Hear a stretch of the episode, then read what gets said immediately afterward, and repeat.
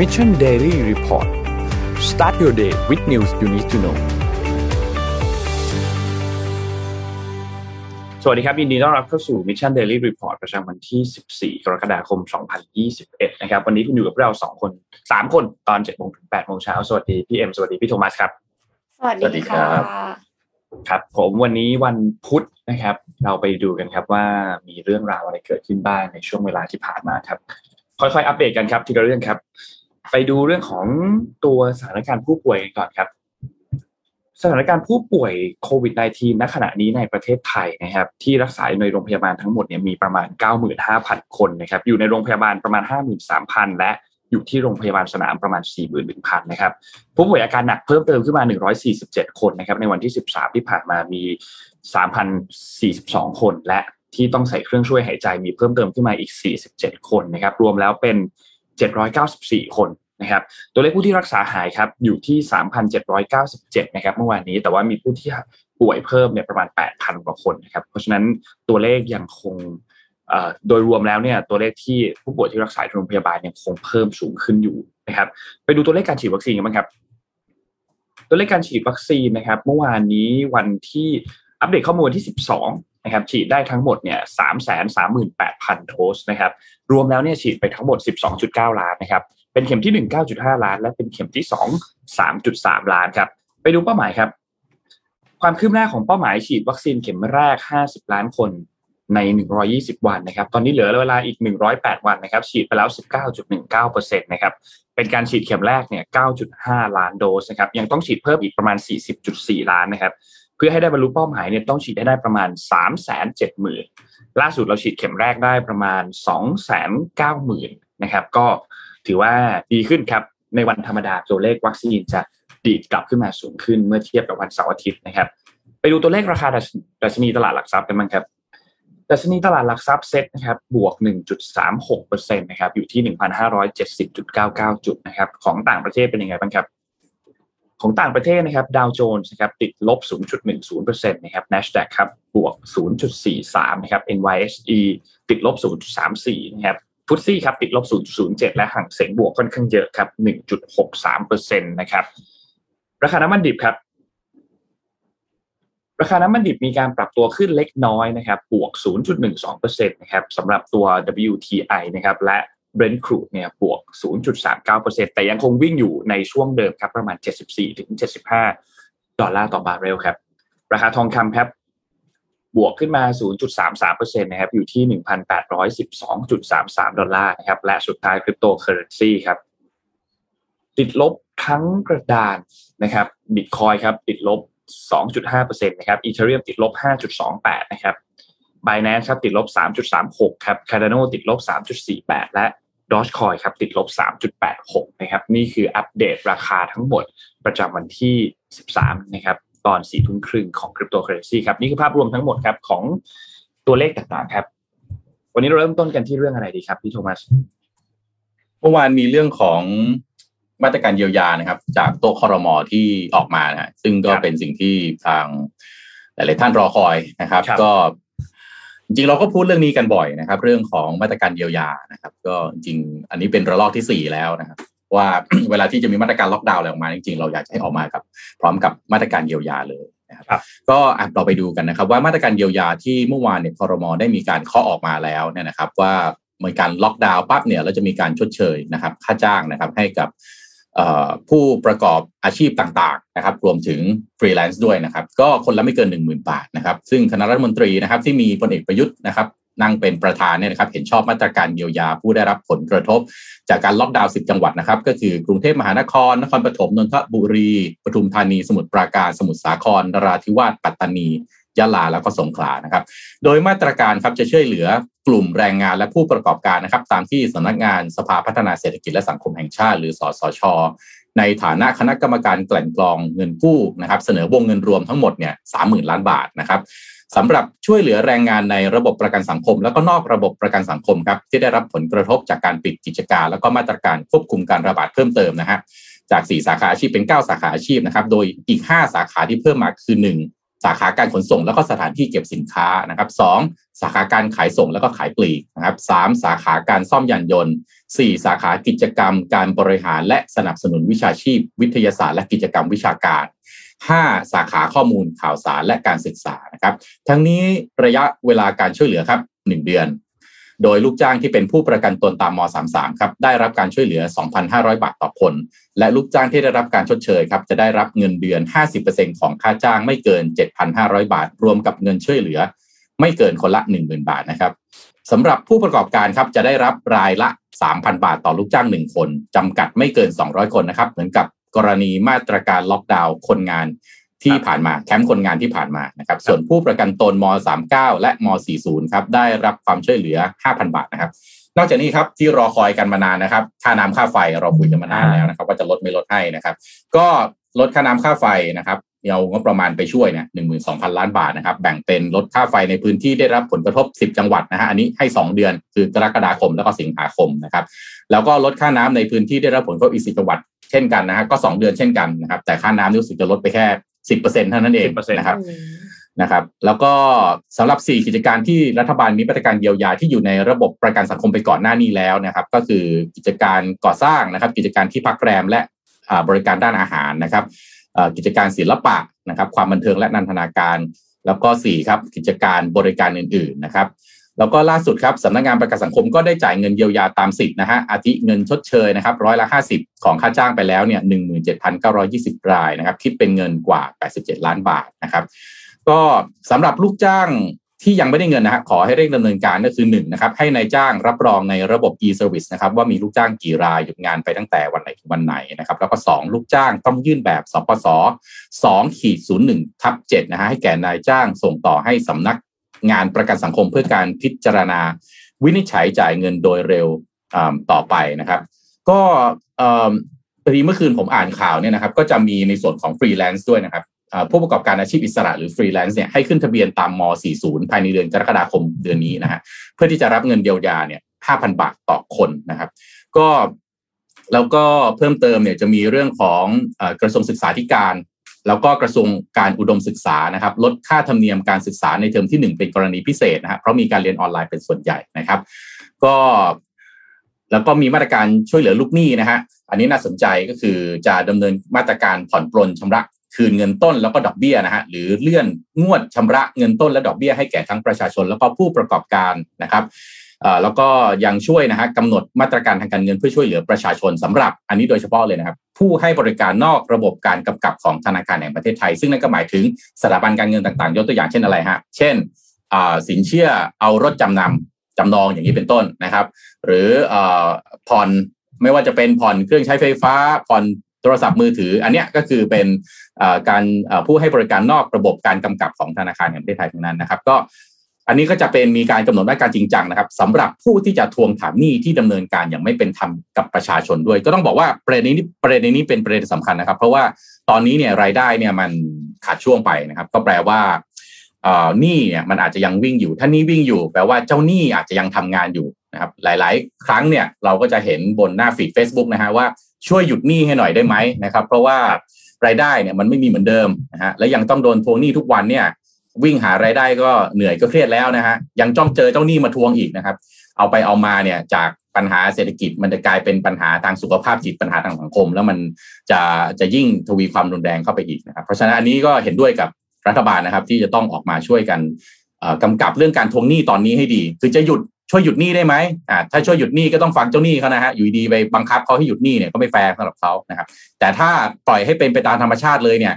เจ้าหนี้จำนวนมหาศาลในประเทศเนี่ยเป็นล้านล้านคนเนี่ยเราไม่พูดถึงคนที่มีกำลังอยู่แล้วนะครับ คนที่มีกำลังที่พอจะมีกระแสเงินสดมีเงินเก็บในมือเนี่ยนะฮะอันนี้กลุ่มนี้ก็คงเอ่อเรียกว่าคงยังยังพอไปได้นะฮะแต่เรากำลังพูดถึงคนจำนวนมหาศาลนะฮะซึ่ง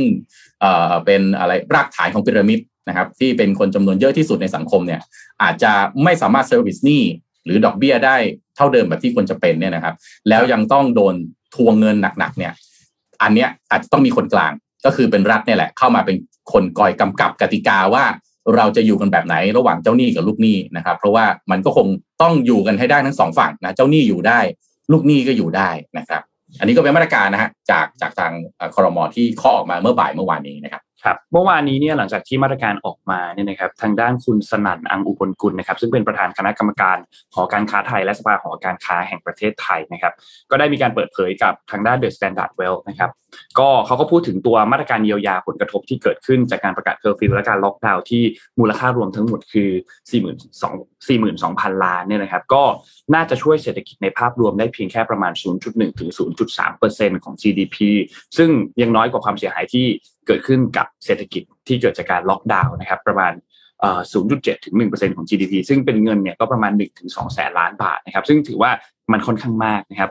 คุณสนาบอกว่าเรามองว่ามาตรการที่เยียวยาออกมานี่ยังคงน้อยอยู่ อาจจะทำได้เพียงแค่ช่วยบรรเทาในเชิงค่าครองชีพของคนเท่านั้น แต่ยังไม่สามารถชดเชยความเสียหายทางด้านเศรษฐกิจ จากมุมมองของภาคเอกชน รัฐบาลยังต้องหามาตรการอื่น ๆ ออกมาเพิ่มเติมอีก ส่วนจะเป็นมาตรการด้านใดบ้างนั้นเนี่ยหอการค้าจะมีการประชุมกันเองในสมาชิก วันพรุ่งนี้ซึ่งก็หมายถึงวันนี้วันที่ 14เนี่ยนะครับ และรวบรวมข้อเสนอของเราส่งไปให้กับทางด้านรองนายกรัฐมนตรีสุ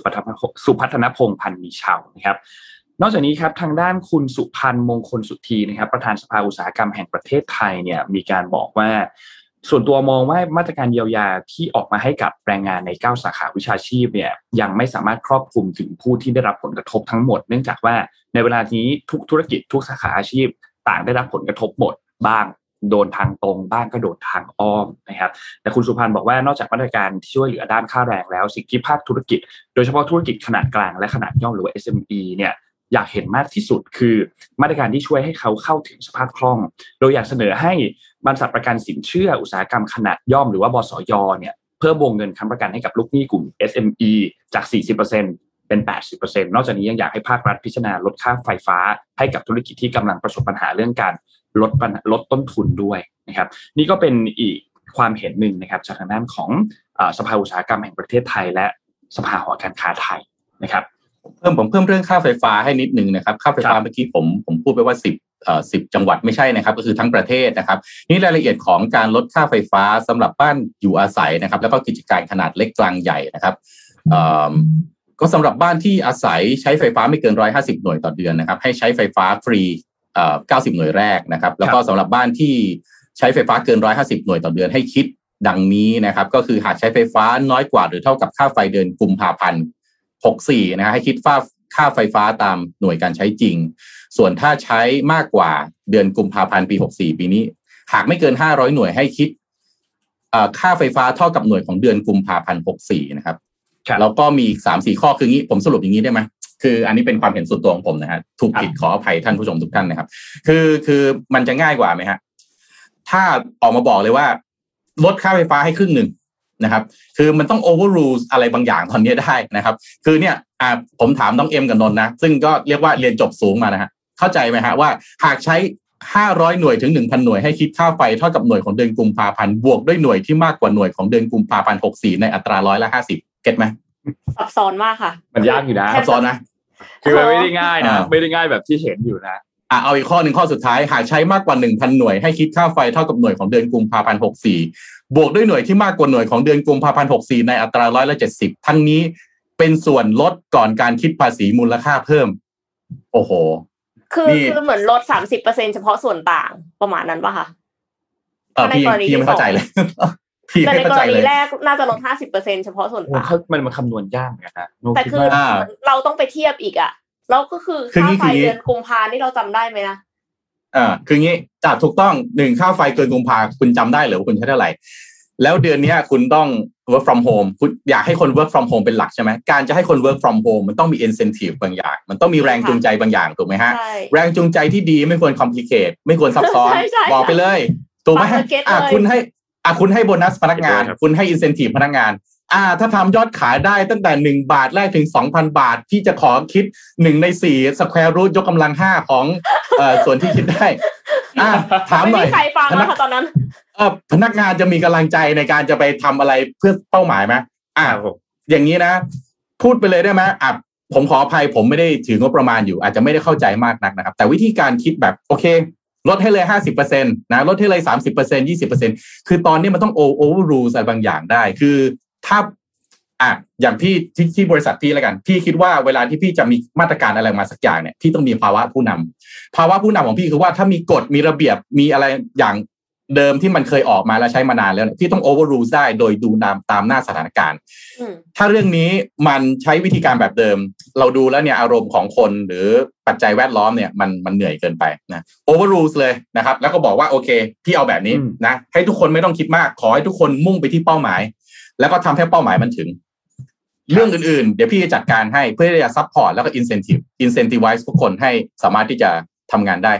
ค่าน้ำค่าไฟก็จะน่าจะเหมือนกันไหมเนี่ย เดือนเนี้ยพี่ต้องทำงานอยู่ที่บ้านทั้งเดือนพี่ยังคิดเลยเอ๊ะพี่พยายามปิดแอร์ได้ไหมพยายามช่วยแบบเอ่อประหยัดอะไรได้บ้างโซล่าไหมคะพี่พี่โทมัสเดี๋ยวน้องเอ็มจะเข้าขายแล้วนะอ่ะอย่างเงี้ยอันนี้น่าน่าคิดมากนะฮะว่าเอ๊ะเอ่อการอะไรนะอินเซนティブที่ดีไม่ควรคอมพลีเคทจริงค่ะ น่าคิดอีกเรื่องหนึ่งคือทำไมถึงใช้เดือนกุมภาพันธ์เป็นเป็นเบสในการคำนวณ เดือนกุมภามันไม่มีการระบาด การระบาดระลอกสามสี่เนี่ยมันเกิดขึ้นในเดือนมีนาอ่างั้นก็เป็นความเป็นไปได้ว่าเดือนกุมภาเนี่ยอาจจะเป็นเดือนที่เบสค่าไฟมันต่ำอ่าถ้าทุกคนจำได้เนี่ย คือที่ตอนนั้นมีประเด็นบอกว่าทำไมเมษาสงกรานใช่ไหมฮะไม่ยอมล็อกดาวน์นี่ไงคือประเด็น ซึ่งเดี๋ยวจะมีการคุยเรื่องเดี๋ยวเดี๋ยวพี่กับเดี๋ยวคุณแท็บเอาเรื่อง TDI มาคุยพรุ่งนี้ TDI ในในรีพอร์ตงานวิจัยของ TDI ก็บอกก็บอกเรื่องนี้เลยนะครับว่ากระดุมเม็ดที่หนึ่งของมาตรการและลอกที่สามที่สี่ที่ตอนนี้ทำให้การระบาดมันรุนแรงมากเนี่ยก็คือกระดุมเม็ดนั้นที่ไม่ได้กลัดก็คือไอการไม่ได้ล็อกดาวน์ตั้งแต่เดือนเมษายนที่ผ่านมานะครับ ก็นั่นแหละครับ ก็เรื่องของ incentive ก็อยากมีมีบริษัทไหนใครใช้ระบบ incentive ที่ complicate เหมือนกันคิดค่าไฟแล้วมัน work ช่วยบอกทีด้วยนะครับ แต่ส่วนตัวผมคิดว่ามัน เอ็มเอ็มคิดว่ามี แต่เอ็มคิดว่าเขาไม่ประกาศแบบนี้ คือเหมือนกับว่าเขาก็คือจะไปคำนวณเอง แล้วเสร็จแล้วเขาก็จะบอกว่ามันมี factor อะไรบ้าง แต่ว่าไม่ได้มาบอกละเอียดว่าแบบว่ามันจะต้อง square root ยกกำลังอะไรเงี้ย อันนั้นเขาไปทำใน Excel ของเขาเอง แต่ไอที่ประกาศออกมาเนี่ย มันจะเหมือนกับประมาณ แล้วก็ทำให้มันsimple ที่สุด เพราะว่าพอคนฟังปั๊บก็จะรู้สึกว่า โอเค อันนี้ดีฉัน take action หรือว่าอันนี้ไม่ดีคืออะสมมติอย่างโครงการ คนละครึ่งอย่างเงี้ยเอาเข้าใจง่าย คนละครึ่งไงครับแต่อันนี้คือแบบว่าต้องไปคิด base ก่อนนะ แล้วเสร็จแล้วส่วนต่างจาก base อันนี้คือถ้าต่ำกว่าห้าร้อยหน่วย ลดให้ห้าสิบเปอร์เซ็นต์ถ้าถ้าหนึ่งพันหน่วยคือลดให้สามสิบเปอร์เซ็นต์เอ๊ะแล้วเราอยู่ใน faction เราอยู่เราอยู่ในห้าร้อยเราอยู่ในกลุ่มไหนเนี่ยอ่าคือจะเป็นง่ายๆอย่างนี้ได้ไหมอ่า ไม่เกินหนึ่งพันลดให้ห้าสิบเปอร์เซ็นต์เพราะว่ามันห้าร้อยบาทเองใช่ไหม แต่ถ้าอ่าไม่อะไรนะห้าพันลดให้ยี่สิบเปอร์เซ็นต์อะไรทำนองอย่างเงี้ยคงจริง ๆ แล้วเนี่ยเอ่อคงคงมี database อยู่แล้วเนาะว่าแต่ละบ้านมันใช้ไฟอยู่ประมาณเท่าไหร่ มันคงไม่มีบ้านไหนอยู่ดีใช้ไฟเพิ่มขึ้นสองเท่า แบบภายในเวลาเดียวกันอะไรเงี้ยใช่ไหมอ่า ก็การวิธีการทำให้ง่ายก็คงน่าจะช่วยอะไรได้เยอะขึ้นนะครับ ก็อะขออนุญาต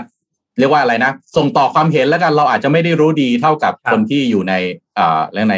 อยู่หน้างานนะครับ ว่าอ๋อเขาเห็นตัวเลขอะไรมากกว่า แต่ว่าเราถือว่าเป็นมุมมองจากประชาชนคนทั่วไปแบบแบบแบบพี่นี่แหละนะครับ ว่าเออถ้ามันทำให้ง่ายเนี่ยนะครับ เวลาที่ผมไปเอ่อทาวน์ฮอลบอกพนักงานนะครับ โอเค เดือนนี้ขอให้ทุกคนทำงานที่บ้านร้อยเปอร์เซ็นเห็นไหม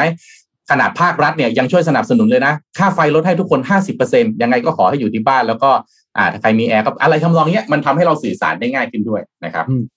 จริงค่ะ เห็นด้วยค่ะพาไปต่อที่สหรัฐอเมริกากันบ้างนะคะ เป็นบริษัทยักษ์ค่ะ Google กับคดี antitrust คือคดี antitrust เนี่ยมีมีมาตลอดเวลา มีมานานมากนะคะ แล้วก็ big tech giant เนี่ยโดนมาตลอด Google เนี่ยโดน antitrust จากอัยการ 36 รัฐ ในสหรัฐอเมริการวมถึงกรุงวอชิงตันดีซีในข้อหาผูกขาด การตลาดบน App Store เอ่อขอโทษค่ะ บน Play Store แต่ว่า Google เนี่ยเขาก็ออกมาตอบโต้แล้วค่ะ คืออย่างที่เห็นในจอนะจริง ๆ แล้วอะการที่เราจะขายแอป มันมีมันมีหลาย store มาก มันไม่ได้มีแค่ store เดียวนะคะ แต่ว่าก็คือเขากล่าวหาว่าอย่างใน Android อย่างเงี้ย Google เนี่ยพยายามจะไปใต้โต๊ะพยายามจะไปติดสินบนนักพัฒนาดัง ๆ เพื่อที่จะไม่ให้ไปลง Galaxy Store ของ ของเอ่อซัมซุงเนี่ยนะคะ แล้วก็เสร็จแล้วก็คือเหมือนกับพยายามที่จะให้ตัวเองอะเป็นเป็น Play Store เป็นแอปพลิเคชันแพลตฟอร์มที่ขายอยู่เจ้าเดียวใน Android อะไรอย่างเงี้ย แต่ว่า Google เขาบอกว่าอะเอาใหม่ ความเดิมตอนที่แล้วจำได้ไหมคะว่า Google เนี่ย คือมีเรื่องกับ Epic Games จริงๆ Epic Games เนี่ย มีเรื่องกับทั้ง App Store และ Play Store เพราะว่าเก็บเงิน 30%เก็บ หักหัวคิวเลย 30%จากรายได้ที่ Epic Games ได้ ทีนี้ Google เนี่ยเขาลดราคามาให้แล้วนะคะ ตอนนี้อย่างที่เห็นในจอคือเริ่มต้นเนี่ยคือ 15%หมายความว่าถ้าคุณมีรายได้ที่ผ่าน Play Store เนี่ยไม่ถึง 1 ล้านเหรียญสหรัฐ คุณจะโดนเก็บแค่ 15%แต่ว่ามันจะเป็นขั้นบันได หมายความว่ารายได้ที่เกิน 1 ล้านเหรียญเนี่ยจะเสีย 30%แล้ว Google เขาก็บอกว่าเขาอะ เก็บเงินอะจากคนแค่3%เปอร์เซ็นเท่านั้นเอง หมายความว่าในนักพัฒนาพัฒนาแอปทั้งหมดอะอย่างเมื่อก่อน c a r i v i s a ก็มีแอปอยู่บน Play Store ปัจจุบัน Play Store ยังมีอยู่ ก็คือเราอะเป็นแอปที่ฟรี และไม่มีการเก็บเงินในในแอป ไม่มี in app purchase ดังนั้นเราก็คือเอาขึ้น Store โดยที่ไม่ได้เสียเงิน ไม่ได้เสียส่วนแบ่งให้ Google แน่นอนว่าเสียไอ ค่าสมัครสมาชิก Google Developer แต่ว่าเสียแค่ครั้งแรกเนี่ยค่ะ เพราะฉะนั้น 97%เนี่ย Google เขาบอกว่าเขาทำให้รายย่อย อันนี้คือรายย่อยไม่เสียเงินเลยนะ คนที่เสียเงินมีแค่ 3%และใน 3%นั้นเนี่ย คือมีแค่ 0.01%ที่เสีย 30%ก็คือว่ามีแค่ 0.01%ที่มีรายได้ผ่าน Play Store มากพอ ที่จะเกิน 1 ล้านเหรียญสหรัฐ และเสีย 30%ดังนั้นเขากำลังช่วยรายย่อยอยู่ แต่ว่าประเด็นของ Epic Games เนี่ยคือ Epic Games ต้องการที่จะได้สิทธิพิเศษ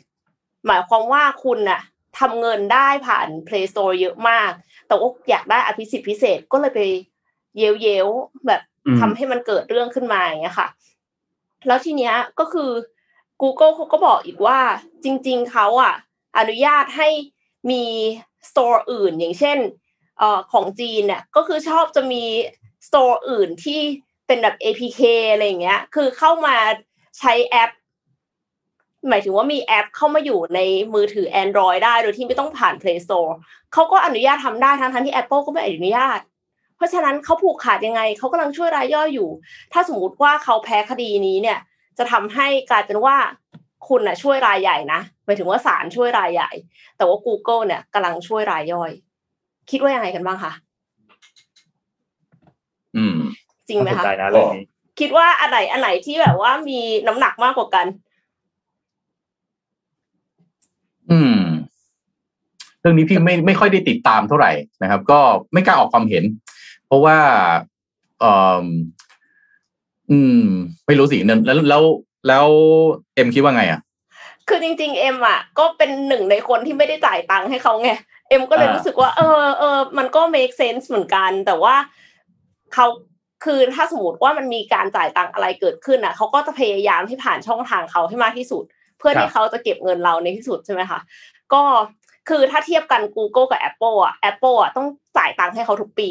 ไอ้ไอ้ที่ว่าค่าสมาชิกอะคืออม Apple Developer อะ จ่ายทุกปี ทุกปีทุกปี แต่ Google อะจ่ายแค่ครั้งแรกครั้งเดียวสำหรับรายย่อยนะเอ็มก็เลยรู้สึกว่าอืมเออจริง ๆ แล้ว Google ก็ก็น่าจะแฟร์กว่า Apple นิดนึงแอบแฟร์หรือเปล่า อ่าอ่าอืมอืมน่าสนใจครับ แต่ที่ที่ดีอย่างหนึ่งคือเรา regulator ของของในประเทศเขาเนี่ย ทั้งหลาย ๆ รัฐเองเนี่ย ค่อนข้างควบคุมเรื่องนี้ดีมากนะมีมีการฟ้องร้องกันเกิดขึ้น มีการพูดถึงเรื่องนี้กันเกิดขึ้น ให้ ให้มันไม่เงียบหายไปอะนั่นเป็นเหตุผลว่าเขาก็มีการปกป้องตัวตัวผู้บริโภค ปกป้องตัวนักพัฒนาพอสมควรในระดับที่ที่น่าพอใจเหมือนกัน ก็ต้องรอติดตามดูคือ Epic Games อะค่ะ มีมีคนเมนต์มาบอกว่าเขามีรายได้จากการเติมเกมเยอะ คือใช่ครับมันก็เลยเป็น in app purchase พอมันเป็น in app purchase ก็เลยโดนหัก 30%ตลอดเวลา แต่อันเนี้ยก็คือเข้าใจนะในแง่ธุรกิจว่าอยู่ดีๆ รายได้ ไม่ใช่กำไรนะ รายได้โดนหักไป30%หุยกระทบเยอะนะคะ อ่าใช่ก็เข้าใจแหละ ในจุดนั้นแต่ว่าก็คือถ้าคุณแข็งแรงพอแล้วอะคุณก็อาจจะต้องไปหาทางอื่นของตัวเองหรือเปล่า เพราะ Google เขาก็อ้างว่าตัวเขาอะก็ช่วยโปรโมทแอปไง หมายถึงว่ามันเป็น Marketplace เพราะฉะนั้นก็คือเหมือนกับ มันก็ทำให้คนเห็นน่ะ เปิดเข้าไปใน Play Store อย่างเงี้ย แล้วดูว่าแอปไหนที่เป็นที่นิยมอยู่ มันขึ้นมาบนๆ ก็อาจจะทำให้มีคนดาวน์โหลดแอปเพิ่มขึ้นได้อย่างเงี้ยค่ะ ครับ อืมมันพาไปครับพาไปต่อกันได้คำนวณที่ไทยครับ ที่ที่ไทยตอนนี้นะครับเมื่อวานนี้เนี่ยมีการเอ่อออกมาประกาศผลวิจัยและพัฒนายาตัวฟาวิพิราเวียครับ คือก่อนหน้านี้เนี่ยเรานำเข้ายาฟาวิพิราเวียมาโดยตลอดนะครับไม่ได้ผลิตเป็นการใช้เองนะครับแต่ว่าอย่างไรก็ตามครับเมื่อวานนี้เนี่ยคุณรัชดาธนาดีเรกนะครับซึ่งเป็นรองโฆษกประจำสำนักนายกรัฐมนตรีเนี่ยมีการเปิดเผยว่า ตอนนี้ความคืบหน้าในการวิจัยและพัฒนาการผลิตยาฟาวิพิราเวียซึ่งเป็นยาสำหรับต้านโควิด -19 เนี่ยนะครับแล้วก็ต้องบอกว่าเป็นคือมันเป็นส่วนหนึ่งของแผนยุทธศาสตร์ BCG หรือว่า Bio Circular Green Economy ของรัฐบาล โดยสำนักงานพัฒนาวิทยาศาสตร์และเทคโนโลยีแห่งชาติหรือว่า สวทชเนี่ยนะครับ ได้มีการลงนามร่วมมือระหว่างทางด้าน สวทช แล้วก็องค์การเภสัชกรรม และบริษัทปตทนะครับ เพื่อพัฒนาตัวนี้นะครับของตัว API ของการผลิตยาฟาวิพิราเวีย ซึ่งเป็นความเป็นไปได้ในการผลิตเชิงพาณิชย์แล้วณขณะตอนนี้นะครับ ซึ่งต้องบอกว่าปัจจุบันเนี่ยตอนนี้เรานำเข้าตัวยาชนิดนี้เนี่ยประมาณ 95%เลย นะครับ แต่ว่าหลังจากนี้เนี่ยเขากำลังส่งเรื่องเพื่อขึ้นทะเบียนตำรับยาในสำนักคณะกรรมการอาหารและยาหรือว่าออยอยู่นะครับ ซึ่งถ้าหากว่าทุกอย่างเอกสารสำเร็จลุล่วงได้รับการอนุมัติเรียบร้อยแล้วเนี่ยไทยเนี่ยจะสามารถผลิตยาฟาวิพิราเวียได้เอง ซึ่งถ้าหากว่าเราผลิตได้เองเนี่ยนะครับ จะทำให้ราคาต้นทุนที่ใช้มันจะถูกกว่าการที่นำเข้าเข้ามาเยอะมากๆ ซึ่งอันนี้ถือว่าเป็นการ เป็นเป็นเป็นสิ่งที่ประสบความสำเร็จนะครับ ตัวยาชนิดนี้เนี่ยจากรีเสิร์ชที่เยอะที่สุดณตอนนี้เนี่ยก็เป็นยาที่มีส่วนหนึ่งในการช่วยรักษาโควิด -19 มากที่สุดเลย แล้วก็ตามแผนในหลาย ๆ ประเทศเนี่ยยาตัวนี้ก็เป็นเรียกว่าเป็นยาหลักเลยแหละสำหรับการรักษาโควิด -19 นะครับ การที่สามารถผลิตได้เองเนี่ยอันนี้เป็นเรื่องน่ายินดีมากนะครับ ส่วนเรื่องตัวแอนติเจนเทสนะครับ เมื่อวานนี้ออยมีการออกมา ประกาศนะครับ ทางด้านรองเลขาธิการคณะกรรมการอาหารและยาเนี่ยได้มีการกล่าวถึงกรณีนี้บอกว่าคาดว่าในสัปดาห์หน้าเนี่ยนะครับ หลังจากที่ออยได้มีการเขาเรียกว่าอนุญาต 24 บริษัทที่ทำตัวชุดทดสอบเนี่ยนะครับของตัว antigen test เนี่ยคาดว่าในสัปดาห์หน้าน่าจะมีวางขายอยู่ในร้านขายยาที่มีเภสัชกรแล้วนะครับ ก็น่าจะทำให้การตรวจเนี่ย ทุกคนหาเข้าถึงการตรวจกันได้มากขึ้นสำหรับตัว antigen test ซึ่งแน่นอนว่ามันอาจจะไม่ได้แม่นยำแม่นยำเท่าวิธี RT-PCR แต่อย่างน้อยเนี่ยมันจะทำให้เราตรวจได้มากขึ้นนะครับ แล้วก็อ่ามีประมาณนี้ก่อนครับ เดี๋ยวที่เหลือจะมีเมื่อเมื่อวานเมื่อวานมีประชุมคอรมอนะครับ ก็คือที่ผมอ่านข่าวไปในรายงานไปในตอนต้นเรื่องของมาตรการเยียวยาเยียวยาอ่าก็ก็โอเคนะครับว่าพอตอนดึกนะฮะเมื่อคืนเนี่ยประมาณสามทุ่มเนี่ย มันก็มีข่าวนะฮะหลายแหล่งหลายสำนักข่าวนะฮะก็เล่นข่าวเรื่องนี้นะครับ คือเรื่องนายกเบรกฉีดวัคซีนสลับยี่ห้ออันนี้ไม่รู้ใครได้อ่านข่าวกันบ้างนะครับเมื่อคืนที่ก็ยังงงๆอยู่เอ้าก็คุยกันมาเรื่องวัคซีนค็อกเทลนะอันนี้ในในศัพท์ที่เองนะที่เรียกวัคซีนค็อกเทลนะคือเอาเอาอันนี้สลับอันนั้นรวมออกมาได้สูตรใหม่นะครับ แล้วก็จริง ๆ เห็นคุณหมอหลายท่านนะครับรวมถึงแม้กระทั่งนายแพทย์ยงนะครับ เห็นคุณหมอบอกไม่ค่อยชอบให้เรียกคุณหมอยงนะฮะก็เรียกนายแพทย์ยงเนี่ยนะครับ ก็ก็ยังออกมานะครับว่าเอาอะไรบวกกับอะไรนะฮะที่ล่าสุดก็คือเอาซีโนแวคสองเข็มนะฮะบวกแอสตราเซเนกาก็จะได้เอ่อเอ่ออะไรนะเอ่อสามารถที่จะต้านทานนะฮะสายพันธุ์เดลต้าได้ถึง 90%นะครับสูงพอสมควรอะไรอย่างเงี้ยนะครับ เอ๊ะทำไมเมื่อคืนตอนสามทุ่มเนี่ยหลายสำนักข่าวแล้วออกมาคุยเรื่องบรรยากาศในการประชุมคอรมอที่เรียกว่าแบบเดือดนะเดือดว่านายกเนี่ยสั่งเบรกสลับไอ้วัคฉีดวัคซีนสลับยี่ห้อเพราะว่า วันก่อนมี WHO นะฮะออกมาตั้งข้อสังเกตว่า การอยู่ดีไปฉีดวัคซีนสลับยี่ห้อเนี่ย มันมันอาจจะเกิดอันตรายกับคนที่ใช้นะครับ เมื่อคืนพี่ก็นั่งอ่านข่าวนี้อยู่ใน Workpoint Today เช่นกันนะฮะก็มีมุมที่ WHO เนี่ยออกมาบอกว่า การที่จะไปสลับ นะฮะยี่ห้อนะครับในการฉีดนะครับยี่ห้อนะ ไม่ได้บอกเรื่องสูตรนะ ไม่ได้บอกเชื้อเป็นเชื้อตาย mRNA หรืออะไรไม่ได้บอกแบบนั้น บอกยี่ห้อเลยเนี่ยนะครับ คือจะไปสลับยี่ห้อเองเนี่ย โดยไม่มีคำแนะนำจากผู้เชี่ยวชาญด้านสาธารณสุข อันนั้นไม่แนะนำเลยนะครับ ซึ่งก็ก็ถูกถูกต้องอยู่ดีจะไปสลับฉีดเองเนี่ยมันมันไม่น่าจะเป็นไปได้ถูกไหมแต่ว่าถ้าเกิดว่ามันมีคำแนะนำนะฮะจากผู้เชี่ยวชาญเนี่ยก็ก็ยังทำได้นะครับ แต่ว่าพอดูกระแสข่าวที่ออกมาจากหลายแหล่งข่าวอันนี้ที่พี่ดูอยู่เนี่ยคือฐานเศรษฐกิจออกมาเมื่อคืนตอนประมาณสามทุ่มกว่าๆนะก็บอกว่าในที่ประชุมเนี่ยเดือดเลยนะฮะนายกใช้คำว่าอย่าให้ผมต้องสั่งเองนะครับบรรยากาศเป็นไปอย่างเคร่งเครียดนะครับผิดไปจากการประชุมคอรมอทุกครั้งเลยนะฮะแม้ว่าจะเป็นการประชุมออนไลน์ก็ตามนะครับ ก็เป็นที่น่าสังเกตว่าการประชุมคอรมอรอบนี้เนี่ยเริ่มมีการโฟกัสนะครับเป้าไปที่การทำงานของรัฐมนตรีที่เกี่ยวข้องที่ทำงานแล้วเกิดปัญหาอย่างชัดเจนนะครับ จากการที่ในการประชุมเนี่ยไม่ค่อยมีการถกเถียงหรือไม่ค่อยมีความคิดเห็นแย้งนะครับ ในการกำหนดนโยบายแม้แต่ครั้งเดียว อันนี้อันนี้อันนี้ผมอ่านจากที่ฐานเศรษฐกิจเอามารายงานเลยนะครับ แต่ครั้งนี้ฮะอย่างน้อยสามกระทรวงที่แบ่งเป็นสองรองนายกกับหนึ่งรัฐมนตรีเนี่ยมีการพูดคุยซักถาม แล้วก็โยนคำถามอย่างดูเดือดใส่กัน จากการทำงานที่ไม่สอดประสานกันนะครับแล้วก็รายงานข่าวก็ระบุอีกฮะว่าเมื่อรัฐมนตรีพูดคุยซักถามกันเสร็จสิ้นนะฮะจากนั้นก่อนจะเริ่มต้นวาระนะครับ นายกรัฐมนตรีได้นำคลิปวิดีโอที่ WHO หรือองค์การอนามัยโลก ที่เป็นการตั้งเตือนข้อสังเกตเกี่ยวกับการฉีดวัคซีนสลับยี่ห้อสลับคุณสมบัติกันเนี่ยมาให้ครมอได้รับชมไปพร้อมกันอ่าถ้าตามข่าวคือนายกเปิดเองเลยนะฮะนายกเปิดประเด็นนี้เองแล้วก็เป็นคนหาคลิปข่าวมาให้เองนะครับ แล้วก็เมื่อคลิปข่าวดังกล่าว เมื่อคลิปดังกล่าวจบลงฮะพลเอกประยุทธ์ก็เอ่ยสำทับว่าขอให้ผู้เกี่ยวข้องครับ ไปพิจารณาเรื่องนี้ให้ดี เพราะการสลับฉีดวัคซีนให้กับประชาชนคนไทย โดยที่ยังไม่มีผลการศึกษารองรับ และการมี WHO มาตั้งข้อสังเกตแบบนี้ ผมว่าเรื่องใหญ่นะครับ แล้วพูดต่อด้วยว่าผมขอให้นำเรื่องนี้มาพิจารณาให้รอบคอบ ผมไม่อยากจะเป็นผู้สั่งการด้วยตัวเองนะครับ เพราะมีผู้ที่เกี่ยวข้องรู้อยู่แล้วว่าอะไรเป็นอะไร และต้องตัดสินใจอย่างไร และเรื่องนี้ยังเป็นเรื่องของหมอที่แต่ละท่านยังมีความเห็นต่างกัน ผมไม่อยากไปทะเลาะกกับคุณหมอ ที่ท่านทุ่มเทสรรพกำลังมาช่วยแก้ปัญหาวิกฤตโควิด ที่เราเผชิญอยู่ ขอให้เข้าใจว่าเรื่องนี้เป็นเรื่องใหญ่ ไม่ใช่จะมาสับเปลี่ยนกันง่าย ๆ นะครับ นี่ก็รายงานอ้างคำพูดของนายกรัฐมนตรีนะครับ จากนั้นนายอนุทินนะครับรองนายกแล้วก็รัฐมนตรีสาธารณสุขก็ชี้แจงว่าแนวทางที่เราจะปรับการฉีดวัคซีนสลับยี่ห้อเนี่ยเป็นการศึกษาของกระทรวงสาธารณสุขนะครับ โดยศึกษาตัวอย่างในประเทศไทยมาแล้ว ว่ามีผลดี สามารถป้องกันการระบาดของวัคซีนกลายพันธุ์มากกว่ายี่ห้อเดียวกัน 2 เข็มนะครับ จากนั้นนายกก็ยังย้ำกลับไปฮะเรื่องนี้ต้องศึกษาให้ชัด เพราะจะเกี่ยวข้องกับการนำเข้าวัคซีนของเราด้วย จึงขอฝากให้ไปศึกษา โดยคำนึงถึงความปลอดภัยของประชาชนเป็นหลักนะครับ ก็ อ่ารัฐมนตรีบางท่านครับก็ตั้งข้อสังเกตในประเด็นนี้เพิ่มเติมฮะว่าถ้าเราทำตามข้อเสนอฉีดวัคซีนสลับยี่ห้อแล้ว ถ้ามีการเสียชีวิตของประชาชนเกิดขึ้น โดยที่ไม่ฟัง WHO นะครับที่มีคำเตือนออกมาเนี่ยอย่าลืมว่ารัฐบาลต้องรับผิดชอบนะ การทำอะไรต้องคำนึงให้รอบคอบด้วย ถ้าฟังตามข่าวแบบนี้นะฮะ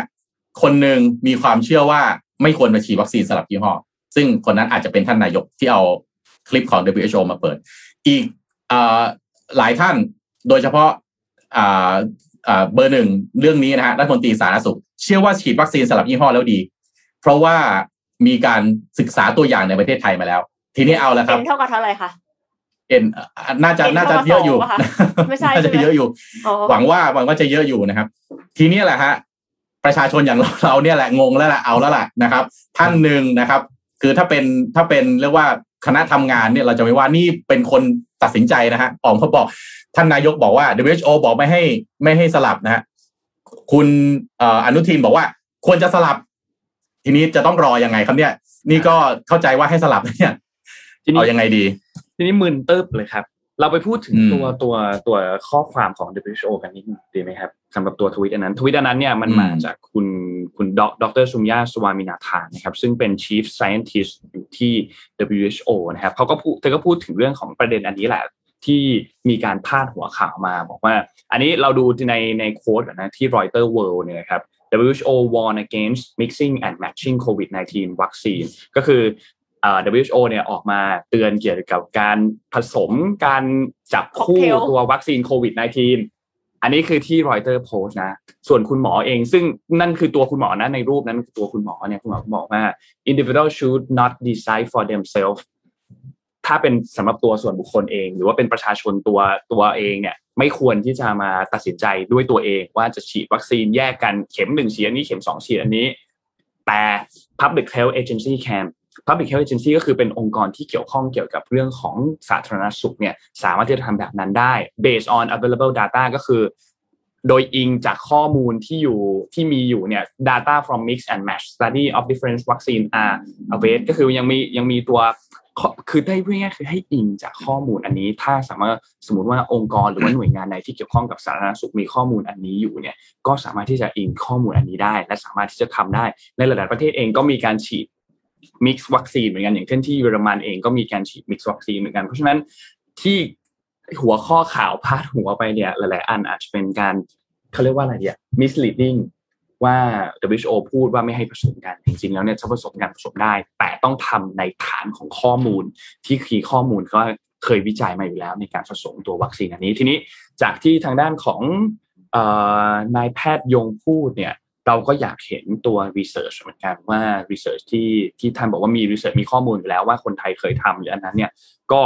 กาง research มาให้ดูเลยว่า research อันนั้นมีผลวิจัยว่าเป็นอย่างไร เราจะได้เห็นข้อมูลกันและตัดสินใจกันจากข้อมูล ท่านพูดเนี่ยเราก็มีความเชื่อครึ่งไม่เชื่อครึ่งอยู่เหมือนกัน เราอยากเห็นข้อมูลมาเพราะว่าทุกวันนี้เนี่ยรีเสิร์ชมันเยอะมาก แล้วก็มีการทำ peer review การมีการทำข้อมูลออกมาให้ประชาชนเข้าไปอ่านเข้าไปศึกษาเข้าไปดูข้อมูลได้เยอะมากก็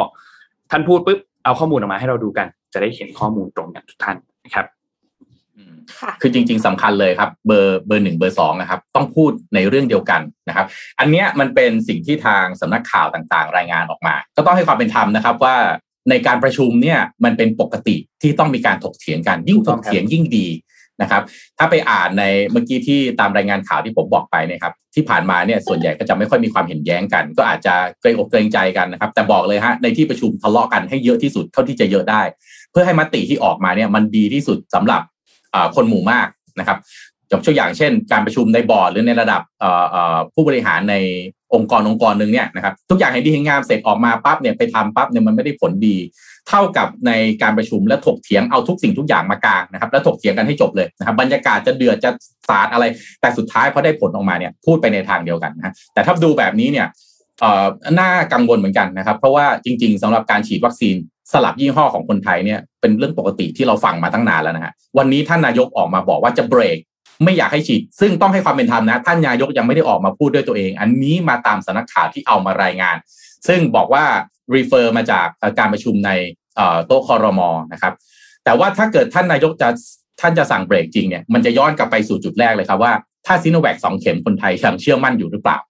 ซึ่งก็ต้องบอกว่าคุณหมอยงอาจจะต้องทำงานหนักขึ้นกว่านี้อีกมหาศาลมากนะครับ ที่ตอนนี้คุณหมอยงนี่เป็นหนังหน้าไฟให้กับให้กับรัฐบาลนะฮะจนมีคนเอาไปเขียนบนอะไรนะเอาวิกิพีเดียนะ คุณหมอยงนี่เป็นเซลล์ขาย อะไรอะซิโนแวคอันนี้ก็ไม่ถูกต้องนะฮะคุณหมอยงท่านก็พยายามเต็มที่นะที่เป็นหนังหน้าไฟให้นะครับแล้วก็ต้องบอกว่าไม่งั้นมันจะถ้าเกิดท่านนายกเอาแบบนี้นี่ย้อนกลับไปสู่จุดแรกนะฮะตอนที่ประเทศไทยมีซิโนแวคอย่างเดียวนะครับ ซึ่งโอ้พอเป็นซิโนแวคอย่างเดียวเนี่ย ไล่ตอบคาถามอีก ไม่จบไม่สิ้นสุดเลยนะฮะถ้าถ้าเกิดว่าจะให้ mix and match ก็ต้องเอาผลสำรวจมาบอกอีกซีโนแวคบวกกับอะไร เพราะว่าซีโนแวคเป็นวัคซีนที่ประเทศไทยมีจำนวนมากที่สุด แต่อาจจะสวนทางกับความเชื่อนะความเชื่อมั่นที่ทางประชาชนมีให้ อาจจะน้อยกว่ายี่ห้ออื่นๆแล้วกันนะครับ นั้นอันนี้แหละครับ คงต้องรอนะฮะว่ากระแสข่าวนี้เนี่ยจะเรียกว่าขึ้นออกมาปั๊บแล้วก็โอเค ไม่ทางท่านนายกหรือทางคุณอนุทินอาจจะไม่ไม่ได้ ไม่ได้ให้อะไรในความสำคัญนะให้มันผ่านไปทุกอย่างก็เป็นเหมือนปกติ หรือว่า จะมีการชี้แจงอะไรอย่างเป็นทางการนะครับ ออกมาจากทางท่านนายกแล้วก็คุณอนุทินในประเด็นนี้หรือเปล่า อันนี้ต้องจับตาจริงๆ เพราะเกี่ยวข้องกับคนไทยทั้งประเทศจริง ๆ จะให้สลับหรือจะไม่ให้สลับนะครับอะที่ขอพาไปต่อที่ข่าวอันนี้ได้ไหมครับ เรื่องของการฟื้นตัวทางเศรษฐกิจนะครับหนึ่งในพื้นที่ที่น่าสนใจแล้วก็มีการฟื้นตัวที่ค่อนข้างชัดเจนนะครับ ก็คือ EU นะครับคณะกรรมกรรมธิการยุโรปครับล่าสุดนะฮะ ได้คาดการนะครับว่าอัตราเติบโตทางเศรษฐกิจหรือ GDP ของ EU ในปีนี้นะครับ 2021 จะขยายตัวสูงสุดถึง 4.8%นะครับ แล้วก็ปี 2022 หรือปีหน้าฮะจะขยายตัว 4.5%นะครับ ซึ่งก็ปรับเพิ่มขึ้นนะฮะจากเดือนพฤษภาคมที่คาดการว่าเศรษฐกิจจะขยายตัวแค่ 4.3%ในปีนี้ แล้วก็ 4.4%ในปีหน้านะครับขณะเดียวกันครับธนาคารกลางยุโรปครับคาดการว่าเศรษฐกิจ EU ในปีนี้ฮะจะขยายตัว 4.6%นะครับ โดยคาดการว่า โดยตัวเลข GDP คาดการ GDP ล่าสุดของคณะกรรมการกรรมาธิการยุโรปครับบ่งชี้ว่าเศรษฐกิจ EU จะกลับมาอยู่ในระดับเดียวกัน กับช่วงก่อนโรคระบาดภายในไตรมาส 4 ปีนี้ถือว่าเร็วมากเลยนะครับไตรมาส 4 ปีนี้ถ้ามาดูที่เอเชียตะวันออกเฉียงใต้ของเราที่ตอนนี้สายพันธุ์เดลต้านี่เล่นงานหนักมากนี่โอ้โหเรายังไม่เห็นหัวเห็นหางเลยเนี่ยนะครับ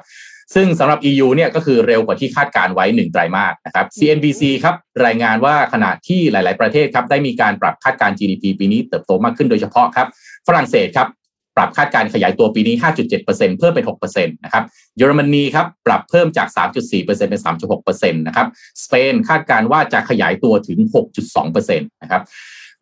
นายปาโลเจนติโลนีนะครับประธานด้านเศรษฐกิจ คณะกรรมาการยุโรปก็กล่าวว่าเศรษฐกิจ EU ปีนี้ครับจะมีอัตราการขยายตัวเร็วที่สุดในรอบหลายสิบปีนะครับจากกิจกรรมเศรษฐกิจที่สามารถกลับมาดำเนินได้ตามปกตินะครับ ดยเฉพาะภาคบริการนะครับที่สามารถกลับมาดำเนินธุรกิจได้ตั้งแต่ช่วงฤดูใบไม้ผลิที่ผ่านมาซึ่งเร็วกว่าที่เคยคาดการไว้นะครับโดยคุณเจนดิโลนี่ก็ระบุนะครับว่าช่วงหน้าร้อนของ EU นะครับตั้งแต่เดือนมิถุนายนถึงกันยายนนี้นะครับอุตสาหกรรมการท่องเที่ยวระหว่างประเทศสมาชิก EU จะเป็นปัจจัยหลักครับในการขับเคลื่อนเศรษฐกิจในภูมิภาค โดยเฉพาะในประเทศที่พึ่งพารายได้จากอุตสาหกรรมการท่องเที่ยวสูงนะครับ เช่นกรีซสเปนโปรตุเกสแล้วก็อิตาลีนะครับโดย EU ครับปัจจุบันได้เริ่มใช้วัคซีนพาสปอร์ตนะครับของภูมิภาคหรือว่า EU Digital COVID Certificate นะครับซึ่งบันทึกข้อมูลหลักฐานการฉีดวัคซีนนะครับรวมถึงประวัติการตรวจเชื้อโควิด -19 ไว้สำหรับการเดินทางระหว่าง 27 ประเทศของ EU นะครับ โดยไม่ต้องมีมาตรการกักตัวนะครับ ซึ่งได้เริ่มใช้งาน ตั้งแต่วันที่ 1 กรกฎาคมที่ผ่านมาแล้วนะครับ อย่างไรก็ดีครับ นายเจนติโลนี่ก็ระบุว่าต้องเร่งอัตราการฉีดวัคซีนอีกหลายเท่าตัวนะครับ ถึงแม้โครงการฉีดวัคซีนจะดำเนินการได้อย่างรวดเร็วแล้วนะครับ โดยโควิด -19 สายพันธุ์เดลต้าครับ เป็นสัญญาณที่คอยเตือนว่าตอนนี้ EU ยังไม่สามารถกำจัดโควิดออกไปได้หมดนะครับ ก็ก่อนหน้านี้ครับแองเจล่ามาเคิลนะครับ นายกรัฐมนตรีเยอรมนีออกมาเตือนว่าสายพันธุ์เดลต้าจะระบาดหนัก แล้วก็จะมีการคาดการณ์ว่าในเดือนสิงหาคมนี้ ผู้ติดเชื้อใน EU 90% จะเป็นการติดเชื้อของสายพันธุ์เดลต้านะครับขณะที่ทางการฝรั่งเศสก็ระบุว่าสายพันธุ์เดลต้าอาจจะทำให้ประเทศเผชิญกับการระบาดระลอก4นะครับแล้วก็เป็นอุปสรรคเดียวครับ ที่เสี่ยงจะมาขัดขวางการฟื้นฟูเศรษฐกิจประเทศในปีนี้นะครับ ก็ดูโดยตามข่าวแล้วนะครับ ประเทศไหนที่จัดการเรื่องของวัคซีนได้ดี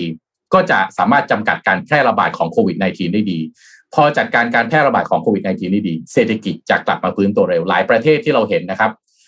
ที่จัดการเรื่องนี้ได้ดีครับกลับมีการตั้งเป้า GDP จะกลับมาเติบโตเกิน 5%เกือบทุกประเทศทั้งนั้นเลยนะครับรบก็แน่นอนครับกระดุมเม็ดที่หนึ่งของมันก็คือเรื่องของวัคซีน ก็เป็นความท้าทายนะครับของรัฐบาลจริง ๆ ว่าจะสามารถที่จะจัดการเรื่องนี้ให้เป็นไปตามตัวอย่างของประเทศอื่นๆ ที่ตอนนี้เราเห็นแล้วนะครับ อเมริกาจีนนะครับ ตอนนี้ EU นะครับที่สามารถจัดการเรื่องนี้ได้ดีนะครับครับ ไปเข้าเบรกกันด้วยช่วงเจ็ดโมงครึ่งกันนิดนึงครับ วันนี้วันนี้เรามี Money Mission by SCB ภารกิจรอบรู้เรื่องเงินทองนะครับ ก็วันนี้จะเอาข้อคิดแล้วก็แรงบันดาลใจจากเรื่อง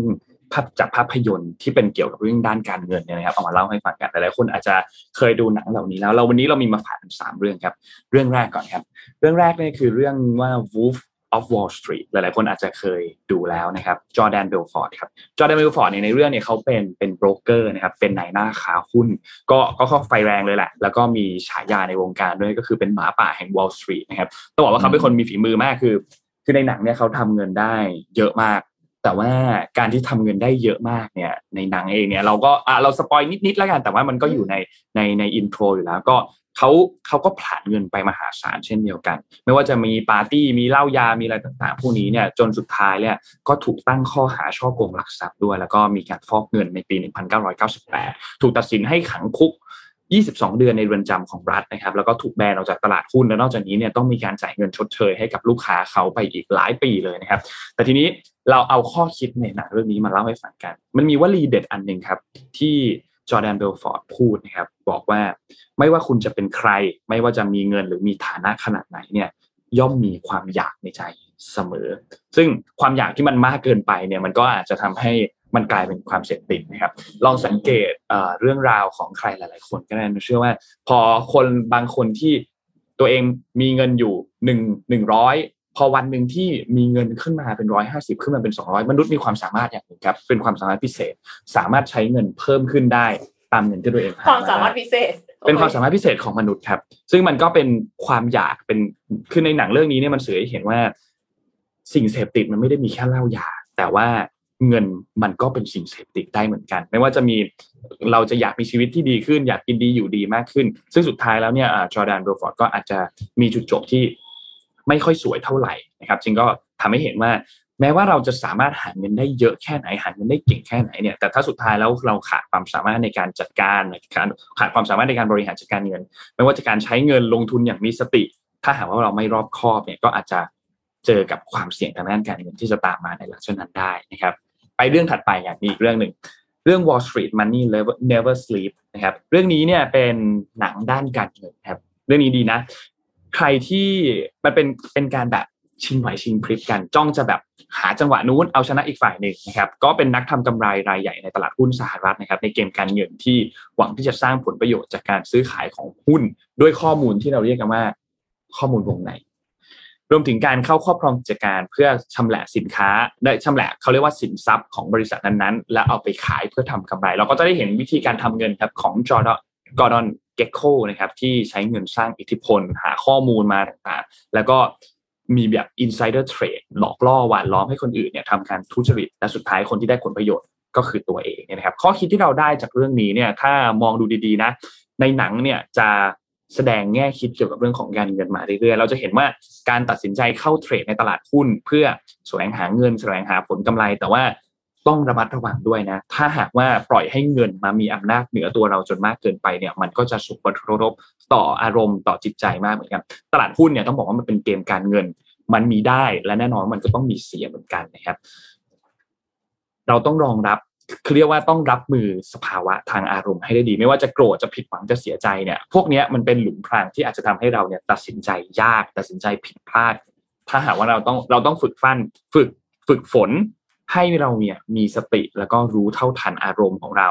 รู้ว่ามันมีสิ่งเร้าอะไรเกิดขึ้นบ้างในตอนนี้กรันเกโคตัวเอกของเรื่องเนี่ยเขาตัดสินใจวิ่งเข้าหาเงินวิ่งเข้าหาผลประโยชน์แบบดับเครื่องชนเลย เรื่องศีลธรรมอะไรพวกนี้ไม่สนใจแล้วจนสุดท้ายเนี่ยก็อาจจะมีผลลัพธ์ที่ไม่ค่อยดีเท่าไหร่ที่ตามมานะครับ และเรื่องสุดท้ายเรื่องนี้เป็นเรื่องดังเลย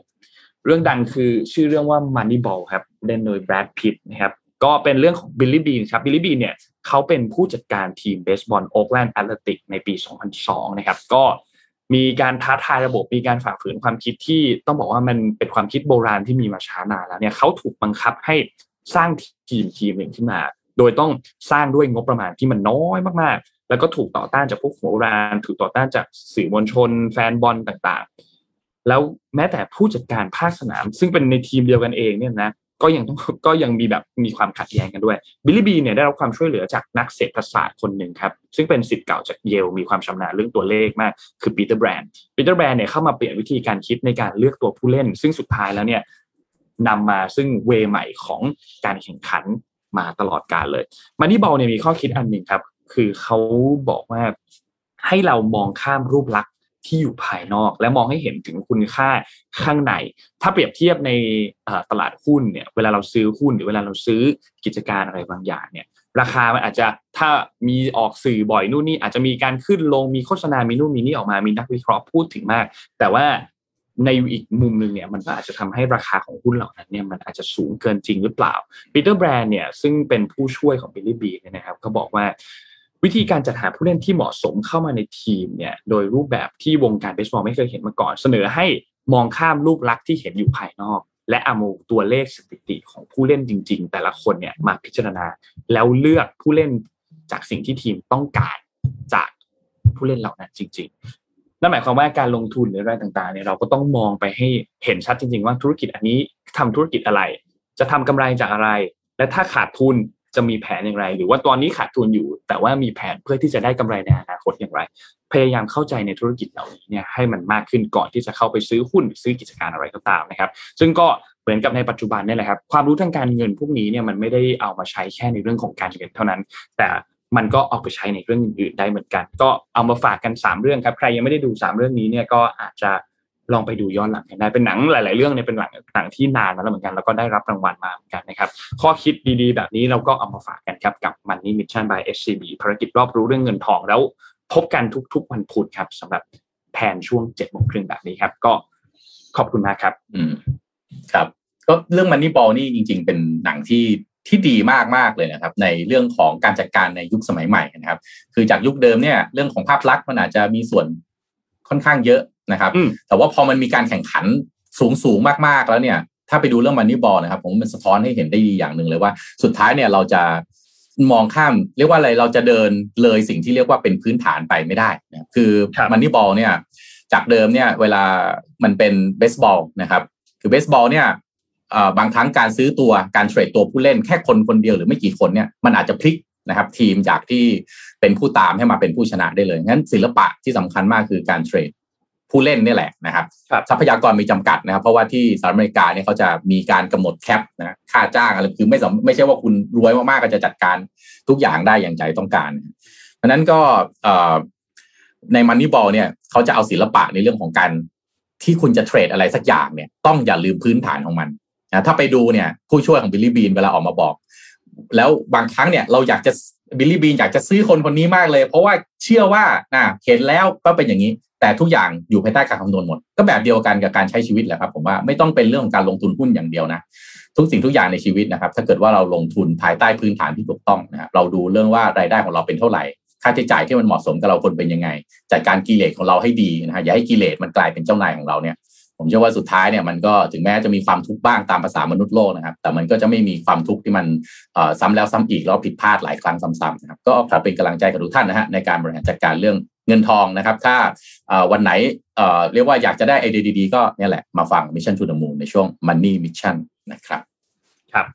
ค่ะ ไปต่อกันที่ไปต่อเรื่องของอวกาศกันบ้างนะคะ แต่อันนี้เอ็มไม่ได้พูดถึงในประเทศนะคะ เอ็มพูดถึงต่างประเทศ ครับผมในประเทศจริงๆก็มีนะฮะโอเคก็ขอไปต่างประเทศก่อนแล้วกันนะคะครับนาซาเนี่ยเซ็นสัญญาจ้างนอตรับสร้างที่พักบนลูน่าเกตเวย์ซึ่งโคจรรอบดวงจันทร์ค่ะ มูลค่าสามหมื่นล้านบาทแล้วนะคะ นาซามีโครงการ Artemis ที่จะส่งผู้หญิงคนแรกและผู้ชายคนต่อไปเนี่ยไปเหยียบดวงจันทร์ภายในปี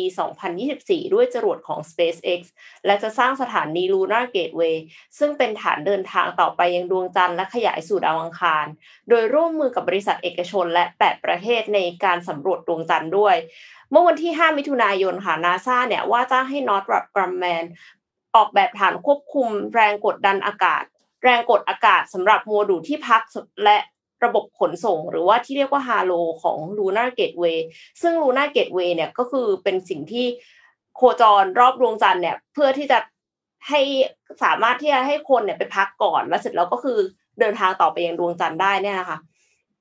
ล่าสุด 9 กรกฎาคมค่ะ Northrop Grumman เผยว่านาซาได้ตกลงเซ็นสัญญาจ้างให้สร้างโมดูลฮาโลต่อ ด้วยมูลค่า 935 ล้านเหรียญหรือประมาณ 30,000 ล้านบาทนั่นเองนะคะ นอตแบบกรับแมนเนี่ยต้องติดตั้งและทดสอบส่วนฐานควบคุมแรงกดดันอากาศกับโมดูลที่พัก แล้วก็ไปเชื่อมต่อกับโมดูลยานอวกาศที่ขับเคลื่อนด้วยพลังงานแสงอาทิตย์ขนาด 60 กิโลวัตต์ หรือว่าเขาเรียกว่า PPE PPE อันนี้คือเป็นยานอวกาศนะคะ ไม่ใช่ชุดนะคะที่กำลังพัฒนาโดย Maxar Technologies ทั้งหมดเนี่ยจะถูกส่งขึ้นไปยังวงโคจรของดวงจันทร์ด้วยจรวด Falcon Heavy ของ SpaceX ในเดือนพฤศจิกายน Returning to the moon is impossible อีกสามปีข้างหน้าเท่านั้นเองนะคะ นี่คือจะมีที่พักที่อยู่บนวงโคจรของดวงจันทร์แล้วนะคะโหล้ำมากๆ ฝั่งจีนเองเนี่ยก็ไม่น้อยหน้าค่ะ ประกาศแผนตั้งฐานบนขั้วโลกขั้วใต้ของดวงจันทร์ค่ะไม่ใช่ขั้วโลกใต้เพราะเป็นขั้วขั้วของดวงจันทร์ไม่ใช่ขั้วโลกขั้วจันทร์ใต้ขั้วจันใต้ฟังดูยังไงก็ไม่รู้ว่า เพื่อใช้ปล่อยหุ่นยนต์สำรวจ ดาวเคราะห์น้อยนะคะ แล้วก็ดาวพฤหัสด้วย ประมาณปี 2030 ก็คือ 6 ปีหลังจากภารกิจ Artemis ของ NASA อีกทั้งยังจะส่งนักบินอวกาศไปดาวอังคารครั้งแรกในปี 2033 ด้วย ก็ธุรกิจอวกาศเนี่ยก็แข่งกันดุเดือดมากนะคะ นโยบายอวกาศของเราเนี่ยเท่าที่ยังไม่ได้อ่านละเอียด แต่ว่าดูเหมือนจะมีการตั้งคณะกรรมการเยอะเหมือนกัน แล้วก็มีแน่นอนว่าต้องมีการควบคุมนะคะ ควบคุมของของเรานี่หมายถึงของประเทศไทยไหมฮะเนี่ยของไทยค่ะ ก็คือมีการควบคุมที่ไม่ได้แบบเหมือนกับว่าธุรกิจเกี่ยวกับอวกาศที่ไม่ได้ขออนุญาตอะไรประมาณเนี้ยค่ะอ๋อโอเค ก็อ่าไม่เป็นไรผมว่าถ้าอย่างนั้นก็คงอีกสิบปีค่อยมาอ่านข่าวรอบก็ได้เพราะว่ามีตั้งคณะกรรมการแล้วเดี๋ยวรอศึกษาก่อนนะผ่านอนุกรรมการผ่านอะไรหลาย ๆ อย่างก่อนนะฮะอีกสิปีแล้วเรากลับมาอ่านข่าวนี้อีกรอบก็ได้ว่าจะได้บินกันหรือเเปล่าแซวเล่นนะฮะขออภัยท่านที่อาจจะทำงานอยู่ใน อยู่ในอยู่ในอยู่ในหน่วยนี้นะ แต่ว่าเรื่องเรื่องอวกาศก็เป็นอะไรเป็นเอ่อ battlefield แหล่งต่อไปนะครับ จากเดิมมนุษย์เราก็รบกันอยู่ในมหาสมุทรใช่ไหมนะน่านน้ำของใครเป็นของใครนะครับ อ่า แล้วก็ไปรบกันบนพื้นดินนะครับเสร็จแล้วไปรบกันบนอวกาศแล้วตอนนี้นะครับ ครับ ก็น่าสนใจว่ามหาอำนาจจะเป็นอย่างไรแล้วประเทศไทยเราจะกำหนดยุทธศาสตร์นะครับ ในการที่จะไปเอ่ออะไรนะเอ่อฉกฉวยนะครับ โอกาสที่จะไปใช้ พื้นที่ของอวกาศในการมาสร้าง S curve ใหม่ๆ ได้หรือเปล่านะครับจริงประเทศไทยเราก็มีคนมีความรู้เรื่องอวกาศเยอะนะใช่น่าค่ะน่าที่จะเอา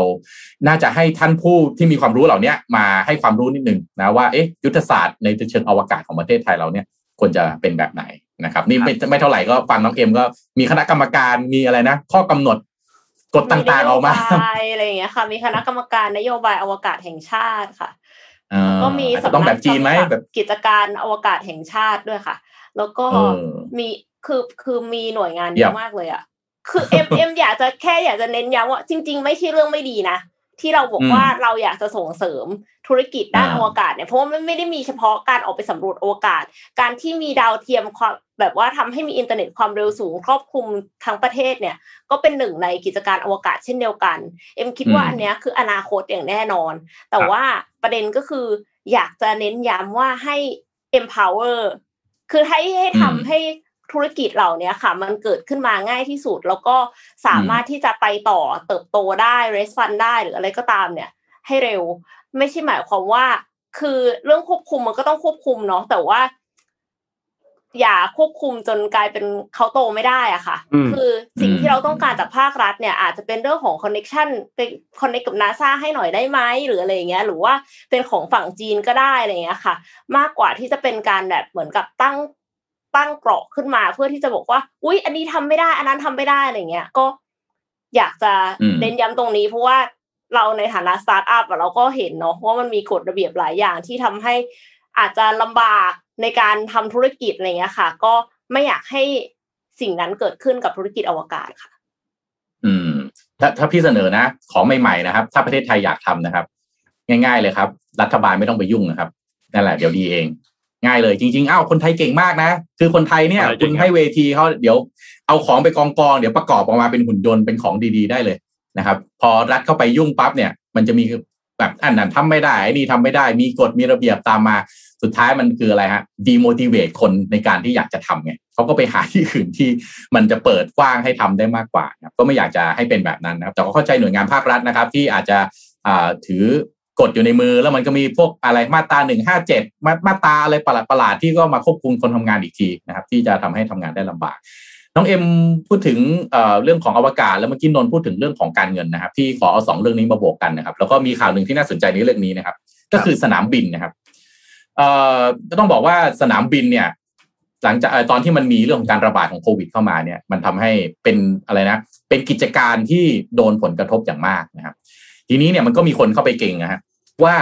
ถ้าโควิดมันเริ่มจะกำกับได้แล้วเนี่ยเอ๊ะกิจการของสนามบินมันควรจะ มันควรจะกลับมากลับมาได้เพอร์ฟอร์มหรือยังได้หรือเปล่าใช่ไหมนั้นสนามบินตอนนี้เนี่ยที่เป็นข่าวเลยนะครับ ก็คือสนามบินซิดนีย์นะครับที่ออสเตรเลียนะครับ ได้รับข้อเสนอครับในการเข้าซื้อกิจการครับในราคา 17,000 ล้านเหรียญสหรัฐนะครับที่เป็นเงินไทยก็ประมาณ ขออภัยครับห้าหมื่นห้าแสนห้าหมื่นห้าพันล้านบาทโดยประมาณนะฮะจากกลุ่มบริษัทผู้พัฒนาโครงสร้างพื้นฐานนะครับ ก็ส่งผลให้มูลค่าหุ้นของสนามบินนะฮะพุ่งปรี๊ดขึ้นมาทันทีเลยนะครับ โดยกลุ่มทุนที่ติดต่อเข้ามานะฮะก็ประกอบไปด้วย IFM นะครับ Q Superboard นะครับแล้วก็ Global Infrastructure Management นะครับที่ต้องการจะเข้าซื้อกิจการของท่าอากาศยานที่ใหญ่ที่สุดในออสเตรเลียนะครับโดยยื่นข้อเสนอในการซื้อเนี่ยนะฮะสูงกว่าราคาปิดของหุ้นเมื่อวันศุกร์ที่ผ่านมาถึง 42%นะครับให้อัพไซด์ขนาดนั้นนะนะครับ 42%จากราคาหุ้นที่เทรดอยู่บนกระดานนะครับ โดยการลงทุนดังกล่าวนะครับ ก็ถือเป็นการเดิมพันนะครับ กับการฟื้นตัวของเศรษฐกิจการบินโลก ซึ่งในช่วงครึ่งปีที่ผ่านมาก็ต้องบอกว่าเห็นแนวโน้มในการฟื้นตัวอย่างต่อเนื่องนะครับ หลังจากที่หลาย ๆ ประเทศทั่วโลกนะครับ ต้องระงับการเดินทางข้ามพรมแดนนะครับ เพื่อป้องกันการแพร่ระบาดของโรคโควิด -19 นะครับโดยจำนวนผู้โดยสารของสนามบินซิดนีย์นะฮะลดลงไป 59%ในปี 2020 เมื่อเทียบกับปี 2019 นะครับ ก็ขณะนี้ครับฝ่ายบริหารของสนามบินซิดนีย์ครับกำลังพิจารณาข้อเสนอนะครับ ดังกล่าวอยู่โดยในปัจจุบันฮะสนามบินซิดนีย์ถือว่า ผูกขาดนะครับ การบินเข้าออกเมืองดังกล่าวของออสเตรเลียอ่าเป็นเป็นสนามบินเดียวเลยนะครับ ก็อ่าน่าสนใจนะครับเอ่อใครจะไปลงทุนใครอ่านข่าวผมแล้วปั๊บนึกถึงหุ้นนะครับ บางตัวที่เกี่ยวกับสนามบินก็ต้องคำนวณให้ดีเช่นกันนะฮะกลับไปเรื่องของ Money Mission ที่นนท์ได้อ่อพูดให้ฟังไปนะครับ ก็น่าสนใจนะครับว่าตอนนี้เราเริ่มเห็นเรื่องของการเคลื่อนย้ายของทุนนะฮะฟันฟลอที่วิ่งเข้าไปหา โครงสร้างพื้นฐานที่จะกลับมา perform ได้ หลังจากเรียกว่าอะไรในตลาดในฮะในในพื้นที่ในประเทศที่เห็นการฟื้นตัวของเศรษฐกิจนะครับ ก็มองไปไกลๆครับ เรื่องของการลงทุนนะครับว่าอันไหนที่จะเป็นโอกาสนะครับ แต่ว่าก็ต้อง aware เรื่องของ risk ประกอบกันไปด้วยนะครับ ค่ะ ก็คือคือเหมือนกับว่าจริง ๆ แล้วมันก็เป็นจังหวะที่ดีเนาะ ที่ซื้อของถูกหรือเปล่า ถ้าสมมติว่ามั่นใจว่ามีความรู้ความสามารถในการบริหารจัดการเนี่ย มันก็คือเป็นช่วงที่ไม่ว่าจะเป็นโรงแรม สนามบินสนามบินนี่สเกลมันใหญ่มากเนาะหรือว่าสายการบินอะไรเงี้ยค่ะ ก็คงมีนายทุนที่รอช้อนซื้อกันอยู่เนาะครับก็ห้าแสนกว่าล้านอะห้าแสนกว่าล้านเยอะมาก แต่ว่าแต่ว่าถ้านึกถึงว่าแบบว่าปกติถ้า DCF แล้วคำนวณกลับมาเนี่ยมันอาจจะแพงกว่านี้นะคะ ถ้าก่อนโควิดอะใช่ไหมอ่าถูกต้องนี่ไงก็เหมือนกับกับก็กลับไปที่มันนี่มิชชั่นที่ที่เอามาบอกนั่นแหละครับว่า วิธีการคำนวณมูลค่าพื้นฐานมันมีอยู่นะฮะก็จะใช้อารมณ์จะเสี่ยงมากนะครับเพราะฉะนั้นจะเห็นว่าการลงทุนชนิดใหญ่ๆเนี่ยเขาต้องคำนวณทั้งนั้นนะครับ นี่แล้วอยู่ดีมาให้มูลค่าสูงกว่าราคาหุ้นสี่ราคาที่ปิดเนี่ย สี่สิบสองเปอร์เซ็นนี่แน่นอนคงไม่สุ่มสี่สุ่มห้าเราผมรับตามาให้ราคานี้แน่นอนคงต้องคำนวณไว้แล้วนะครับครับค่ะเอ่อวันวันนี้วันพุธขอขายของนิดนึงค่ะ วันนี้วันพุธนะคะ เพราะฉะนั้นเนี่ยพอดแคสต์ Career Table เนี่ย ออก episode สองแล้วนะคะ ก็ค่ะ episode แรกเนี่ย ได้รับ feedback ว่าเหมือนเลคเชอร์นะคะ ขอโทษด้วยอาจจะเป็นเพราะว่าตื่นเต้นด้วยยังไม่ค่อยชินกับการพูดคนเดียว แล้วก็อีกอย่างหนึ่งก็คือพอเนื้อหาเยอะเนี่ยก็คือมีวิญญาณความเป็นอาจารย์นะคะ เข้ามาแล้วก็พยายามที่จะพูดให้มันแบบแบบได้เนื้อหาแน่นๆอะไรอย่างเงี้ยนะคะแต่ว่าครั้งนี้เนี่ยปรับปรุงแล้วค่ะ เพราะว่า เชิญพี่แท็บมาสัมภาษณ์นะคะ ดังนั้นก็คือจะไม่เหมือนเลคเชอร์อย่างแน่นอนค่ะ ก็เป็นเรื่องของทักษะที่จำเป็นนะคะ คือทักษะที่จำเป็นที่ว่าเนี่ย ในอนาคตไม่ได้หมายความว่าเฉพาะเด็กจบใหม่แต่ว่าคนที่ทำงานมาแล้วพักหนึ่งหรือว่าวัยเกษียณที่ยังไฟแรงแล้วก็ยังอยากทำงานอยู่เนี่ย ก็มี case study เหมือนกันและ case study น่าสนใจมากเพราะว่าเป็น case study จริงของศรีจันทร์ดังนั้นเนี่ย อาจจะไม่เคยฟังที่ไหนมาก่อนด้วยนะ อ่า อันนี้ยังไม่แน่ใจไม่ได้ confirm แต่ว่า เอ็มไม่เคยฟังจากที่อื่นที่พี่แท็บเคยพูดละกัน เพราะฉะนั้นก็ติดตามกันได้ค่ะ ในช่องของ Mission to the Moon ค่ะ โอ้โห นี่ป้ายยาได้น่าสนใจมาก เดี๋ยวพี่ต้องรีบไปเปิดฟังเลย ขอบคุณค่ะ มากี่โมงอันนี้เซลอันนี้เป็น CEO หรือ sales director ของบริษัทครับเนี่ยเอา CEO ก็ต้องเป็นคนเซลล์นั่นแหละค่ะพี่ต้องไปเปลี่ยนไปเปลี่ยนประวัติในวิกิพีเดียหรือเปล่าเข้าใจว่าน่าจะเป็นช่วงเย็นค่ะ เพราะว่าคราวที่แล้วออกประมาณหกโมง โอเคครับรอติดตามกันช่วงเย็นวันนี้ครับเอ่อผมพาไปที่ข่าวนี้นิดหนึ่งครับ เรื่องของไต้หวันครับ ที่ไต้หวันเนี่ยเพิ่งมีการบรรลุดีลการซื้อวัคซีนของ BioNTech ครับดีลวัคซีนอันนี้เนี่ยต้องบอกว่าน่าสนใจมาก เพราะว่ามันเป็นดีลที่บริษัทเอกชนไต้หวันสั่งซื้อ 10 ล้านโดส และบริจาคต่อให้กับรัฐบาลเพื่อแจกจ่ายให้ประชาชน เรื่องนี้น่าสนใจยังไง เดี๋ยวค่อยๆเล่าให้ฟังครับสำนักข่าวเดอะการ์เดียนครับเขามีการรายงานว่ามันมีบริษัท 2 บริษัท คือบริษัทฟ็อกคอนซึ่งเรารู้จักกันอยู่แล้วฟ็อกคอนนี่เป็นเจ้าใหญ่มาก แล้วก็อีกอีกบริษัทหนึ่งก็คือ TSMC นะครับสองบริษัทนี้เนี่ยได้มีการทำข้อตกลงซื้อวัคซีนโควิด -19 ของ BioNTech ซึ่ง BioNTech ก็คือพัฒนาร่วมกับไฟเซอร์เนี่ยนะครับซื้อแล้วทั้งหมด 10 ล้านโดสนะครับประกาศอย่างเป็นทางการเมื่อวันที่ 11 กรกฎาคมที่ผ่านมา โดยระบุบอกว่า บริษัททั้งสองแห่งเนี่ยใช้เงินเข้าซื้อวัคซีน 350 ล้านดอลลาร์สหรัฐนะครับซึ่งวัคซีนอันนี้เนี่ยส่งตรงมาจากที่เยอรมันเลยนะครับก็เป็นการเปิดทางให้กับบริษัทเอกชนเนี่ยซื้อวัคซีนโควิด -19 ได้เอง ทีนี้ประเด็นมันน่าสนใจอย่างนี้ครับเอ่อ case study อันนี้เนี่ยมันน่าสนใจตรงที่มันจริงๆมันเกิดเรื่องราวมาพอสมควรแล้ว เราน่าจะเคยได้ยินมหากาพย์วัคซีนของไต้หวันกันมาว่า ไต้หวันเนี่ยถูกขัดขวางกับ จากทางจีนแผ่นดินใหญ่ ในเรื่องของการเจรจาเรื่องของวัคซีนแต่สุดท้ายแล้วเนี่ยก็สามารถที่จะเจรจาสำเร็จนะครับ โดยผ่านทางฟ็อกคอนเนี่ยแหละที่ออกมาช่วยเจรจานะครับ คุณกัวไถหมิงนะครับ ก็บอกว่าคือในช่วงเวลาตอนนั้นเนี่ยคือคุณกัวไถหมิงเนี่ยมาโพสต์เฟซบุ๊กนะส่วนตัวถึงเรื่องการเจรจาที่ต้องบอกว่าเขาแบกรับอะไรไว้หลายอย่างเขาใช้เวลาทั้งหมดรวมๆประมาณ 7 สัปดาห์นะครับในการดำเนินงาน ไม่ว่าจะเป็นตั้งแต่ช่วงประมาณปลายปลายเดือนพฤษภาที่มีการยื่นเรื่องเพื่อ ซื้อวัคซีน และบริจาคให้กับรัฐบาลไต้หวัน สุดท้ายมีการยื่นให้ออยตรวจสอบในเดือนมิถุนาและในปลายเดือนรัฐบาลก็อนุมัติอย่างออกมาเป็นทางการจนล่าสุดก็มีข่าวดีว่าทำการซื้อสำเร็จเรียบร้อยแล้วนี่นะครับนั่นหมายความว่าการที่ซื้อบริษัทเอกชน สามารถซื้อวัคซีนกับทางด้านของผู้ผลิตเนี่ยสามารถทำได้ แต่ในกรณีอันนี้เองเนี่ยมันมีความแตกต่างนิดนึงครับ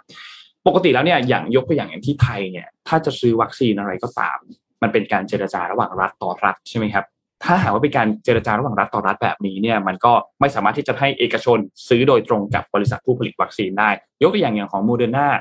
ก็เป็นโมเดอร์นาเจรจากับทางด้านองค์การเภสัชกรรม และโรงพยาบาลเอกชน ค่อยไปซื้อวัคซีนจากทางด้านองค์การเภสัชกรรมอีกทีหนึ่งใช่ไหมครับแต่อันนี้เนี่ยเป็นการที่ทางด้านของรัฐบาลไต้หวันเนี่ยมอบอำนาจให้กับทางด้านบริษัทเอกชนสองบริษัทนี้ก็คือเปิดทางให้บริษัทเอกชน ซื้อวัคซีนโควิด -19 ได้เอง ซึ่งมีข้อแม้ว่า วัคซีนที่สั่งซื้อต้องไม่ได้มาจากจีนแผ่นดินใหญ่ ซึ่งทั้งสองบริษัทก็เป็นก็ยืนยันออกมาบอกว่าวัคซีนที่สั่งซื้อมาเนี่ยจัดจัดส่งตรงมาจากที่เยอรมันส่งมาที่ไต้หวันโดยตรงนะครับ ซึ่งก็สอดคล้องกับแถลงการของผู้บริหารไบโอเอ็นเทคที่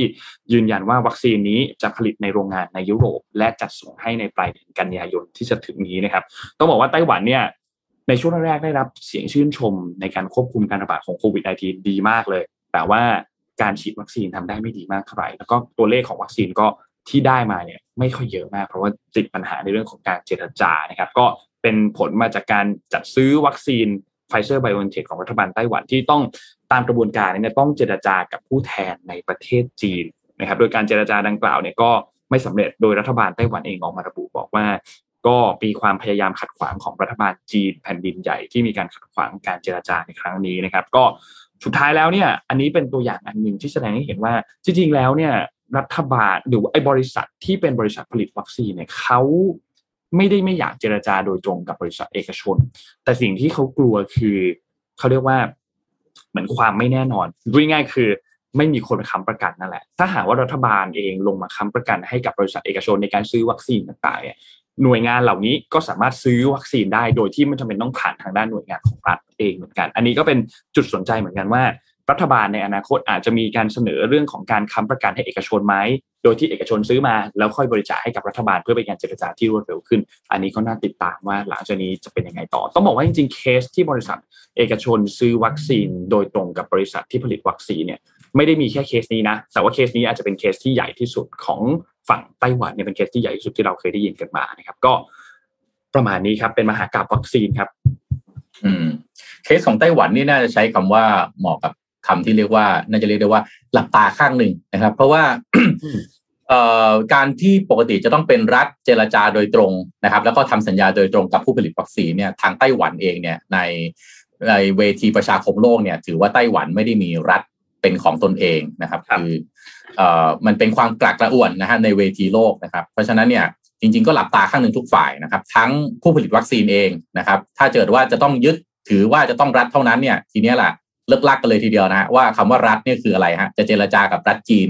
หรือจะเจรจากับรัฐไต้หวันหรือเปล่านะครับ ไปไต้หวันนี่คุณไปบอกว่าไต้หวันเป็นส่วนหนึ่งของจีนนี่โกรธหนักเลยนะครับ หรือคุณไปจีนแล้วก็บอกว่าไต้หวันก็เป็นประเทศนี่หนักนะฮะนะครับ เพราะฉะนั้นเนี่ยก็หลับตาข้างหนึ่งทุกฝ่าย ไต้หวันเองก็หลับตาข้างหนึ่ง แล้วก็น่าจะเป็นอะไรนะ เป็น soft landing ของทุกๆฝ่ายในการที่เอกชน empower นะครับ คือเหมือนกับว่า delegate นะอำนาจให้กับเอกชนที่เรียกว่ามีชื่อเสียงในระดับโลกเนี่ยเป็นผู้เจรจาแทนนะฮะแล้วก็รัฐบาลจีนเองก็คงหลับตาข้างหนึ่ง แต่ว่าอันนี้ย้อนกลับไปในวันที่มีการประชุมนะครับ ครบฉลองครบรอบ 100 ปีของการจัดตั้งพรรคคอมมิวนิสต์นะครับทางประธานาธิบดีสีจิ้นผิงออกมาประกาศหนึ่งข้อที่สำคัญมากๆเลยครับ นั่นก็คือว่า จีนมีความตั้งใจที่จะรวบรวมไต้หวันกลับมาเป็นส่วนหนึ่งของแผ่นดินจีนอย่างภายในเวลาที่รวดเร็วที่สุดนะครับ เพราะฉะนั้นเนี่ยการที่จีนออกมาประกาศกล้าวขนาดนี้ครับน่าจับตาดูอย่างยิ่งนะครับว่าในไต้หวันแล้วก็จีนทศวรรษที่จะถึงนี้เนี่ยจะเป็นอย่างไร ซึ่งไม่ใช่แค่ไต้หวันกับจีนนะครับ เพราะว่าไต้หวันนั้นคือสิ่งที่ทางกลุ่มประเทศ G7 นะครับรวมถึงสหรัฐอเมริกาเนี่ยใช้เป็นหัวหอกนะฮะในการที่จะเอาไว้งัดกับ รัฐบาลจีนมาโดยตลอด น่าจับตาดูอย่างยิ่งนะครับ ว่าหลังจากนี้ไปบทบาทของไต้หวันในเวทีโลก จะเป็นอย่างไร แล้วก็สิ่งที่จีนจะจัดการนะครับ ตามที่ตัวเองประกาศเอาไว้เลยในการประชุมนะฮะประกาศแล้วทำไม่ได้นี่รับรับรองได้ว่ารัฐบาลจีนเองเสียเครดิตแน่นอนเพราะฉะนั้นเนี่ยน่าคิดมากๆนะฮะการออกมาประกาศแบบนี้แปลว่าไม่หลับหูหลับตาประกาศแน่นอนเรื่องใหญ่แบบนี้แปลว่าตัวเองต้องมีการเตรียมการอะไรไว้แล้ว และถ้าย้อนกลับไปไม่กี่วันก่อนที่พี่อ่านข่าวนะครับ จีนเองมีการเข้าไปติดตั้งโดรนใต้น้ำ นะครับ ที่จะดักจับนะฮะเรียกว่าถ้ามีสงครามเกิดขึ้นเมื่อไหร่ใต้น้ำเนี่ย จีนเองบอกว่าพร้อมมากที่จะปล่อยโดรนตัวนี้นะครับ เพื่อที่จะทำสงครามนะว่างั้นตรงๆนะครับ ก็คอยดูครับว่าหลังจากนี้ไปคงจะมีข่าวเรื่องของการในพรุ่งนี้เดี๋ยวพี่เอาข่าวเรื่องของเรือบินรบนะฮะของจีนนะครับ ที่ออกมาท้าทายกับสหรัฐอเมริกานะครับ ออกออกมาออกมาขู่แล้วนะครับ ก็เดี๋ยวขออนุญาตไปปิดท้ายข่าวท้ายๆ นี้ด้วยข่าวเกี่ยวกับโครงสร้างพื้นฐานของประเทศไทยนะครับ ก็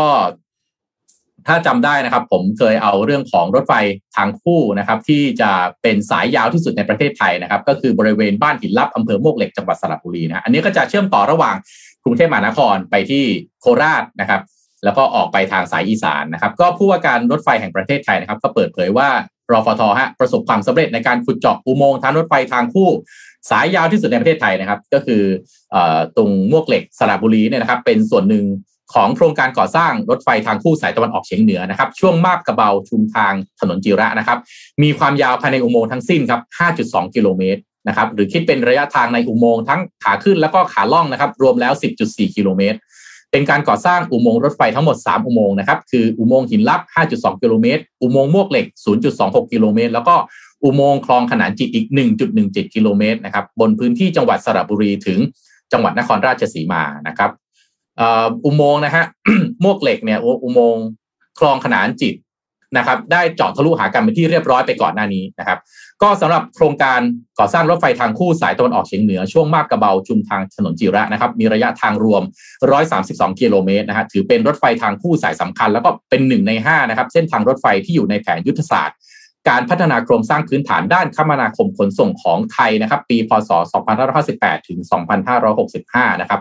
ก็เมื่อสร้างเสร็จครับจะช่วยลดระยะเวลาการเดินทาง และการขนส่งในเส้นทางรถไฟสายตะวันออกเฉียงเหนือนะฮะดึงดูดให้ประชาชนหันมาใช้รถไฟเพื่อการเดินทางและขนส่งได้มากขึ้น ทีนี้อยากให้ดูที่ภาพนะครับมูลค่างานของเส้นทางนี้เนี่ยประมาณ 9,300 ล้านบาทนะครับจะเห็นเส้นทางนะครับถ้าดูมันจะแบ่งเป็นสองสัญญานะครับ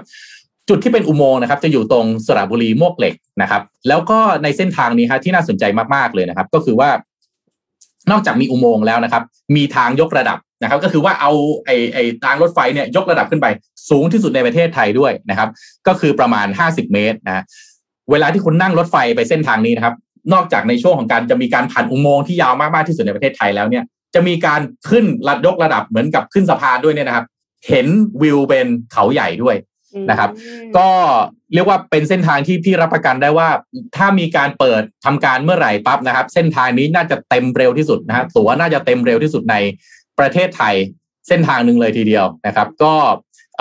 โทษทีนะฮะเมื่อกี้ผมพูดสัญญาไปทั้งหมดทั้งหมดเนี่ยมีสามสัญญานะครับสามสัญญารวมกันแล้วเนี่ยก็เจ็ดพันล้านบวกเจ็ดพันล้านบวกเก้าพันล้านนะครับ โดยประมาณก็ประมาณสองหมื่นสามพันล้านบาทนะครับ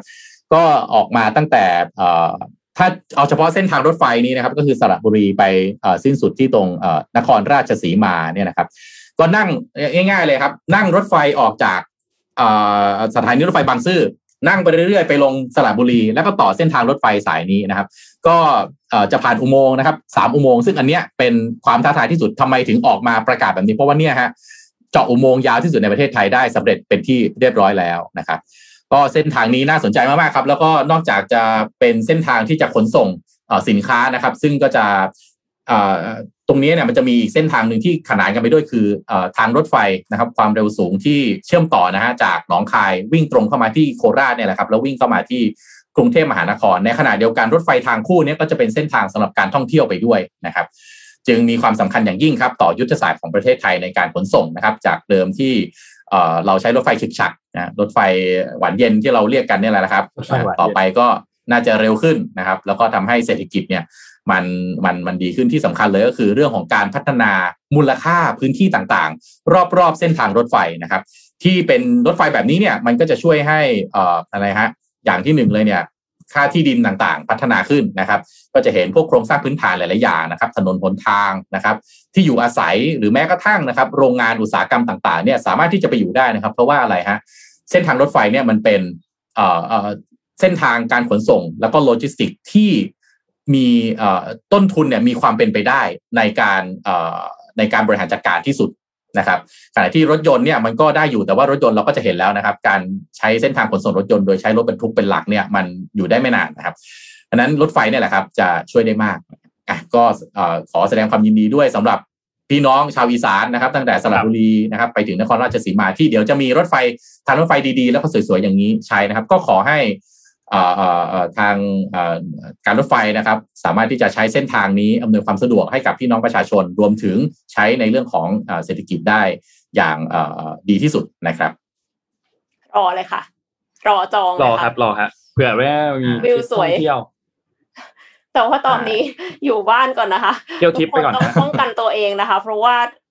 สายพันธุ์ใหม่ ๆ นี่อันตรายมากคือตอนนี้มีคนที่พบสายพันธุ์สองสายพันธุ์ในคนเดียวกันแล้วด้วยใช่ไหมคะ เพราะฉะนั้นก็ถ้าจะออกไปข้างนอกก็ป้องกันตัวเองค่ะ อย่าลืมค่ะ social distancing นะคะ หน้ากากเจลแอลกอฮอล์พร้อมค่ะ ครับ อืม วันนี้คิดว่าถ้าพูด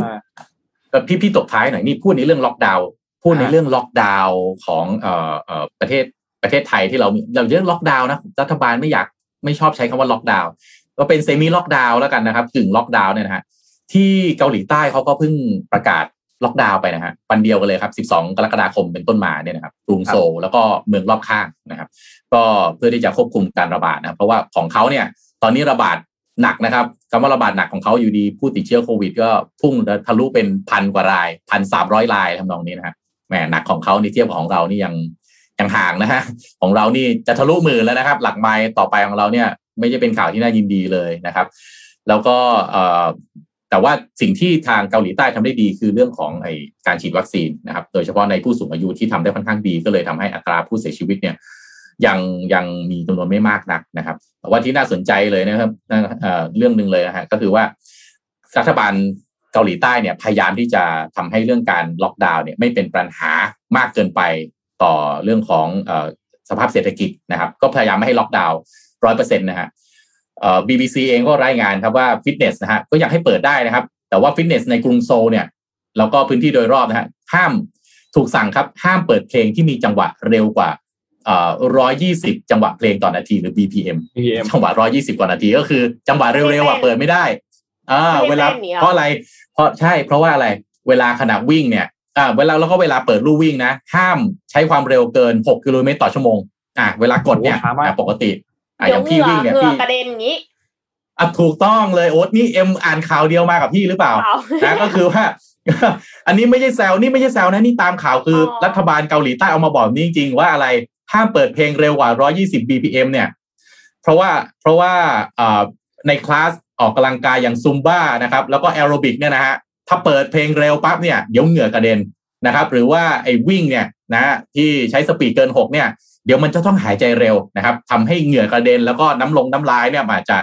กระเด็นใส่ผู้อื่นได้นะครับ แล้วก็นอกจากนี้ก็ยังมีกฎห้ามเข้าฟิตเนสนะฮะหรือเล่นกีฬาในพื้นที่ปิดนะฮะเกิน 2 ชั่วโมง แล้วก็ห้ามอาบน้ำที่ฟิตเนส แล้วก็สถานที่ออกกำลังกายต่างๆ ต้องปิดในเวลาสี่ทุ่มด้วยคนก็ถามแล้วรู้ได้ไงอะว่าจะมาเปิดเพลงเกิน beat ร้อยยี่สิบอะร้อยยี่สิบ BPM เนี่ยมันเอาใส่อุดหูเงี้ยรู้เหรอว่าเปิดเกินร้อยยี่สิบหรือเปล่า อันนี้ที่เกาหลีเขาถามกันนะครับ เพราะฉะนั้นเพลง BTS นะครับ Butter อะไรพวกนี้เปิดไม่ได้นะครับนะเวลาเปิดต่อไปอาจจะต้องฟังแฟรงซินเนตราอะไรทำนองนี้นะฮะวิ่งลู่นี่ตกเลยนะคะ คือตกลู่เลยนะเพราะแบบไม่มีแรงแล้วคือเต้นซุมบ้าแล้วเปิดเพลงแบบ yesterday once more อะไรทำนองนี้นะรัฐบาลเกาหลีใต้ให้ทำได้นะครับ ก็อาจจะเป็นข่าวที่เราฟังแล้วก็อาจจะโอเคเห็นนะฮะถึงความพยายามนะครับของรัฐบาลในการที่จะพยายามควบคุมนะเรื่องการระบาด แล้วก็ทำให้อะไรนะกิจวัตรของแต่ละคนเนี่ยไม่ถูกกระทบจนเกินไปเพราะกิจวัตรของคนมันก็คือเศรษฐกิจนั่นแหละนะครับ คนใช้กิจวัตรประจำวันปกติไม่ได้ ก็กระทบกับเศรษฐกิจไปโดยปริยายนะครับอะวันนี้ก็น่าจะครบถ้วนน่าจะครบถ้วนครับเราปิดท้ายกันด้วยตัวเลขผู้ติดเชื้อวันนี้ดีไหมครับ รู้สึกว่าตัวเลขจะออกออกมาแล้วคะออกมาแล้วครับ ตัวเลขจะออกมาแล้วนะครับ ก็ตัวเลขผู้ติดเชื้อวันนี้ติดเพิ่มเติม 9,317 คนนะครับ แล้วก็ที่เสียชีวิตวันนี้ 87 คนนะครับเป็นนิวไฮอีกครั้งนะครับสำหรับตัวเลขผู้เสียชีวิตขอแสดงความเสียใจกับผู้ที่เกี่ยวข้องด้วยนะครับผู้ป่วยสะสมตอนนี้เราอยู่ที่สามแสนสามหมื่นสี่พันหนึ่งร้อยหกสิบหกคนนะครับนับตั้งแต่วันที่หนึ่งเมษายนนะครับ ก็ตัวเลขผู้เสียชีวิตยังสูงอยู่ณขณะตอนนี้อย่างที่พี่เอ็มเตือนครับ ก็ระมัดระวังกันด้วยนะครับ วันนี้ครบถ้วนแล้วครับ ขอบคุณสปอนเซอร์นะครับ ขอบคุณ ผู้สนับสนุนใจดีอย่าง Tocadero Time นะครับผู้แทนจำหน่ายนาฬิกา Oris อย่างเป็นทางการที่ให้การสนับสนุนรายการเรามาอย่างยาวนานนะครับ ก็ขอให้สนับสนุนเราต่อไปนานๆนะครับสำหรับใครที่อยากเข้าไปชมคอลเลกชันใหม่ๆของ Oris นะครับตอนนี้เนี่ยเขามี Oris Online Pop-up Store นะครับที่เว็บไซต์ t o c a d e r o t i m e c o m นะครับตั้งแต่วันนี้จนถึงวันที่ 31 กรกฎาคมนี้เลยเข้าไปเยี่ยมชมกันได้นะครับ ขอบคุณ SCB ด้วยนะครับ ผู้สนับสนุนแสนใจดีของเราที่อยู่กับเรามาอย่างยาวนานนะครับ ก็ขอให้อยู่กับเราไปนานๆนะครับ ตอนนี้ให้กำลังใจทางด้านของ SCB แล้วก็ Robinhood ด้วยนะครับ ที่ทำแคมเปญดีๆ ออกมา ที่มีแคมเปญ support ค่าส่งเนาะค่าส่งฟรีทั้งหมดเลย ก็ช่วยสนับสนุนร้านค้าเล็กๆกันครับตอนนี้เท่าที่เห็นใน Facebook ของพี่โจเนี่ยก็บอกว่า เรากำลังกำลังทำการปรับปรุงในเรื่องนี้อยู่แม้ว่าจะมีออเดอร์ที่ถูก cancel ไปค่อนข้างเยอะ แต่ว่าก็ให้กำลังใจครับ คิดว่าในช่วง 3-4 วันหลังจากนี้เนี่ยน่าจะค่อยๆ ดีขึ้นทีม developer เองของ Robinhood ก็ทำงานกันหนักมากๆนะครับและนอกจากนี้ทางด้านไรเดอร์เองเนี่ยก็มีการรับสมัครไรเดอร์เข้ามาเพิ่มด้วยสำหรับที่ Robinhood ก็เป็นกำลังใจให้ครับสำหรับ SCB ที่ร่วมมือกับ Robinhood ครับและขอบคุณท่านผู้ฟังทุกท่านด้วยนะครับ Mission Daily Report ก็ขอบคุณมากๆนะครับสัญญาว่าจะหาข่าวดีๆมาเล่าให้ทุกคนฟังในช่วงเวลาตอนเช้าวันนี้เราสามคนลาไปก่อนแล้วพบกันใหม่อีกครั้งหนึ่งในวันพรุ่งนี้ครับสวัสดีครับ สวัสดีค่ะ สวัสดีครับ Mission Daily Report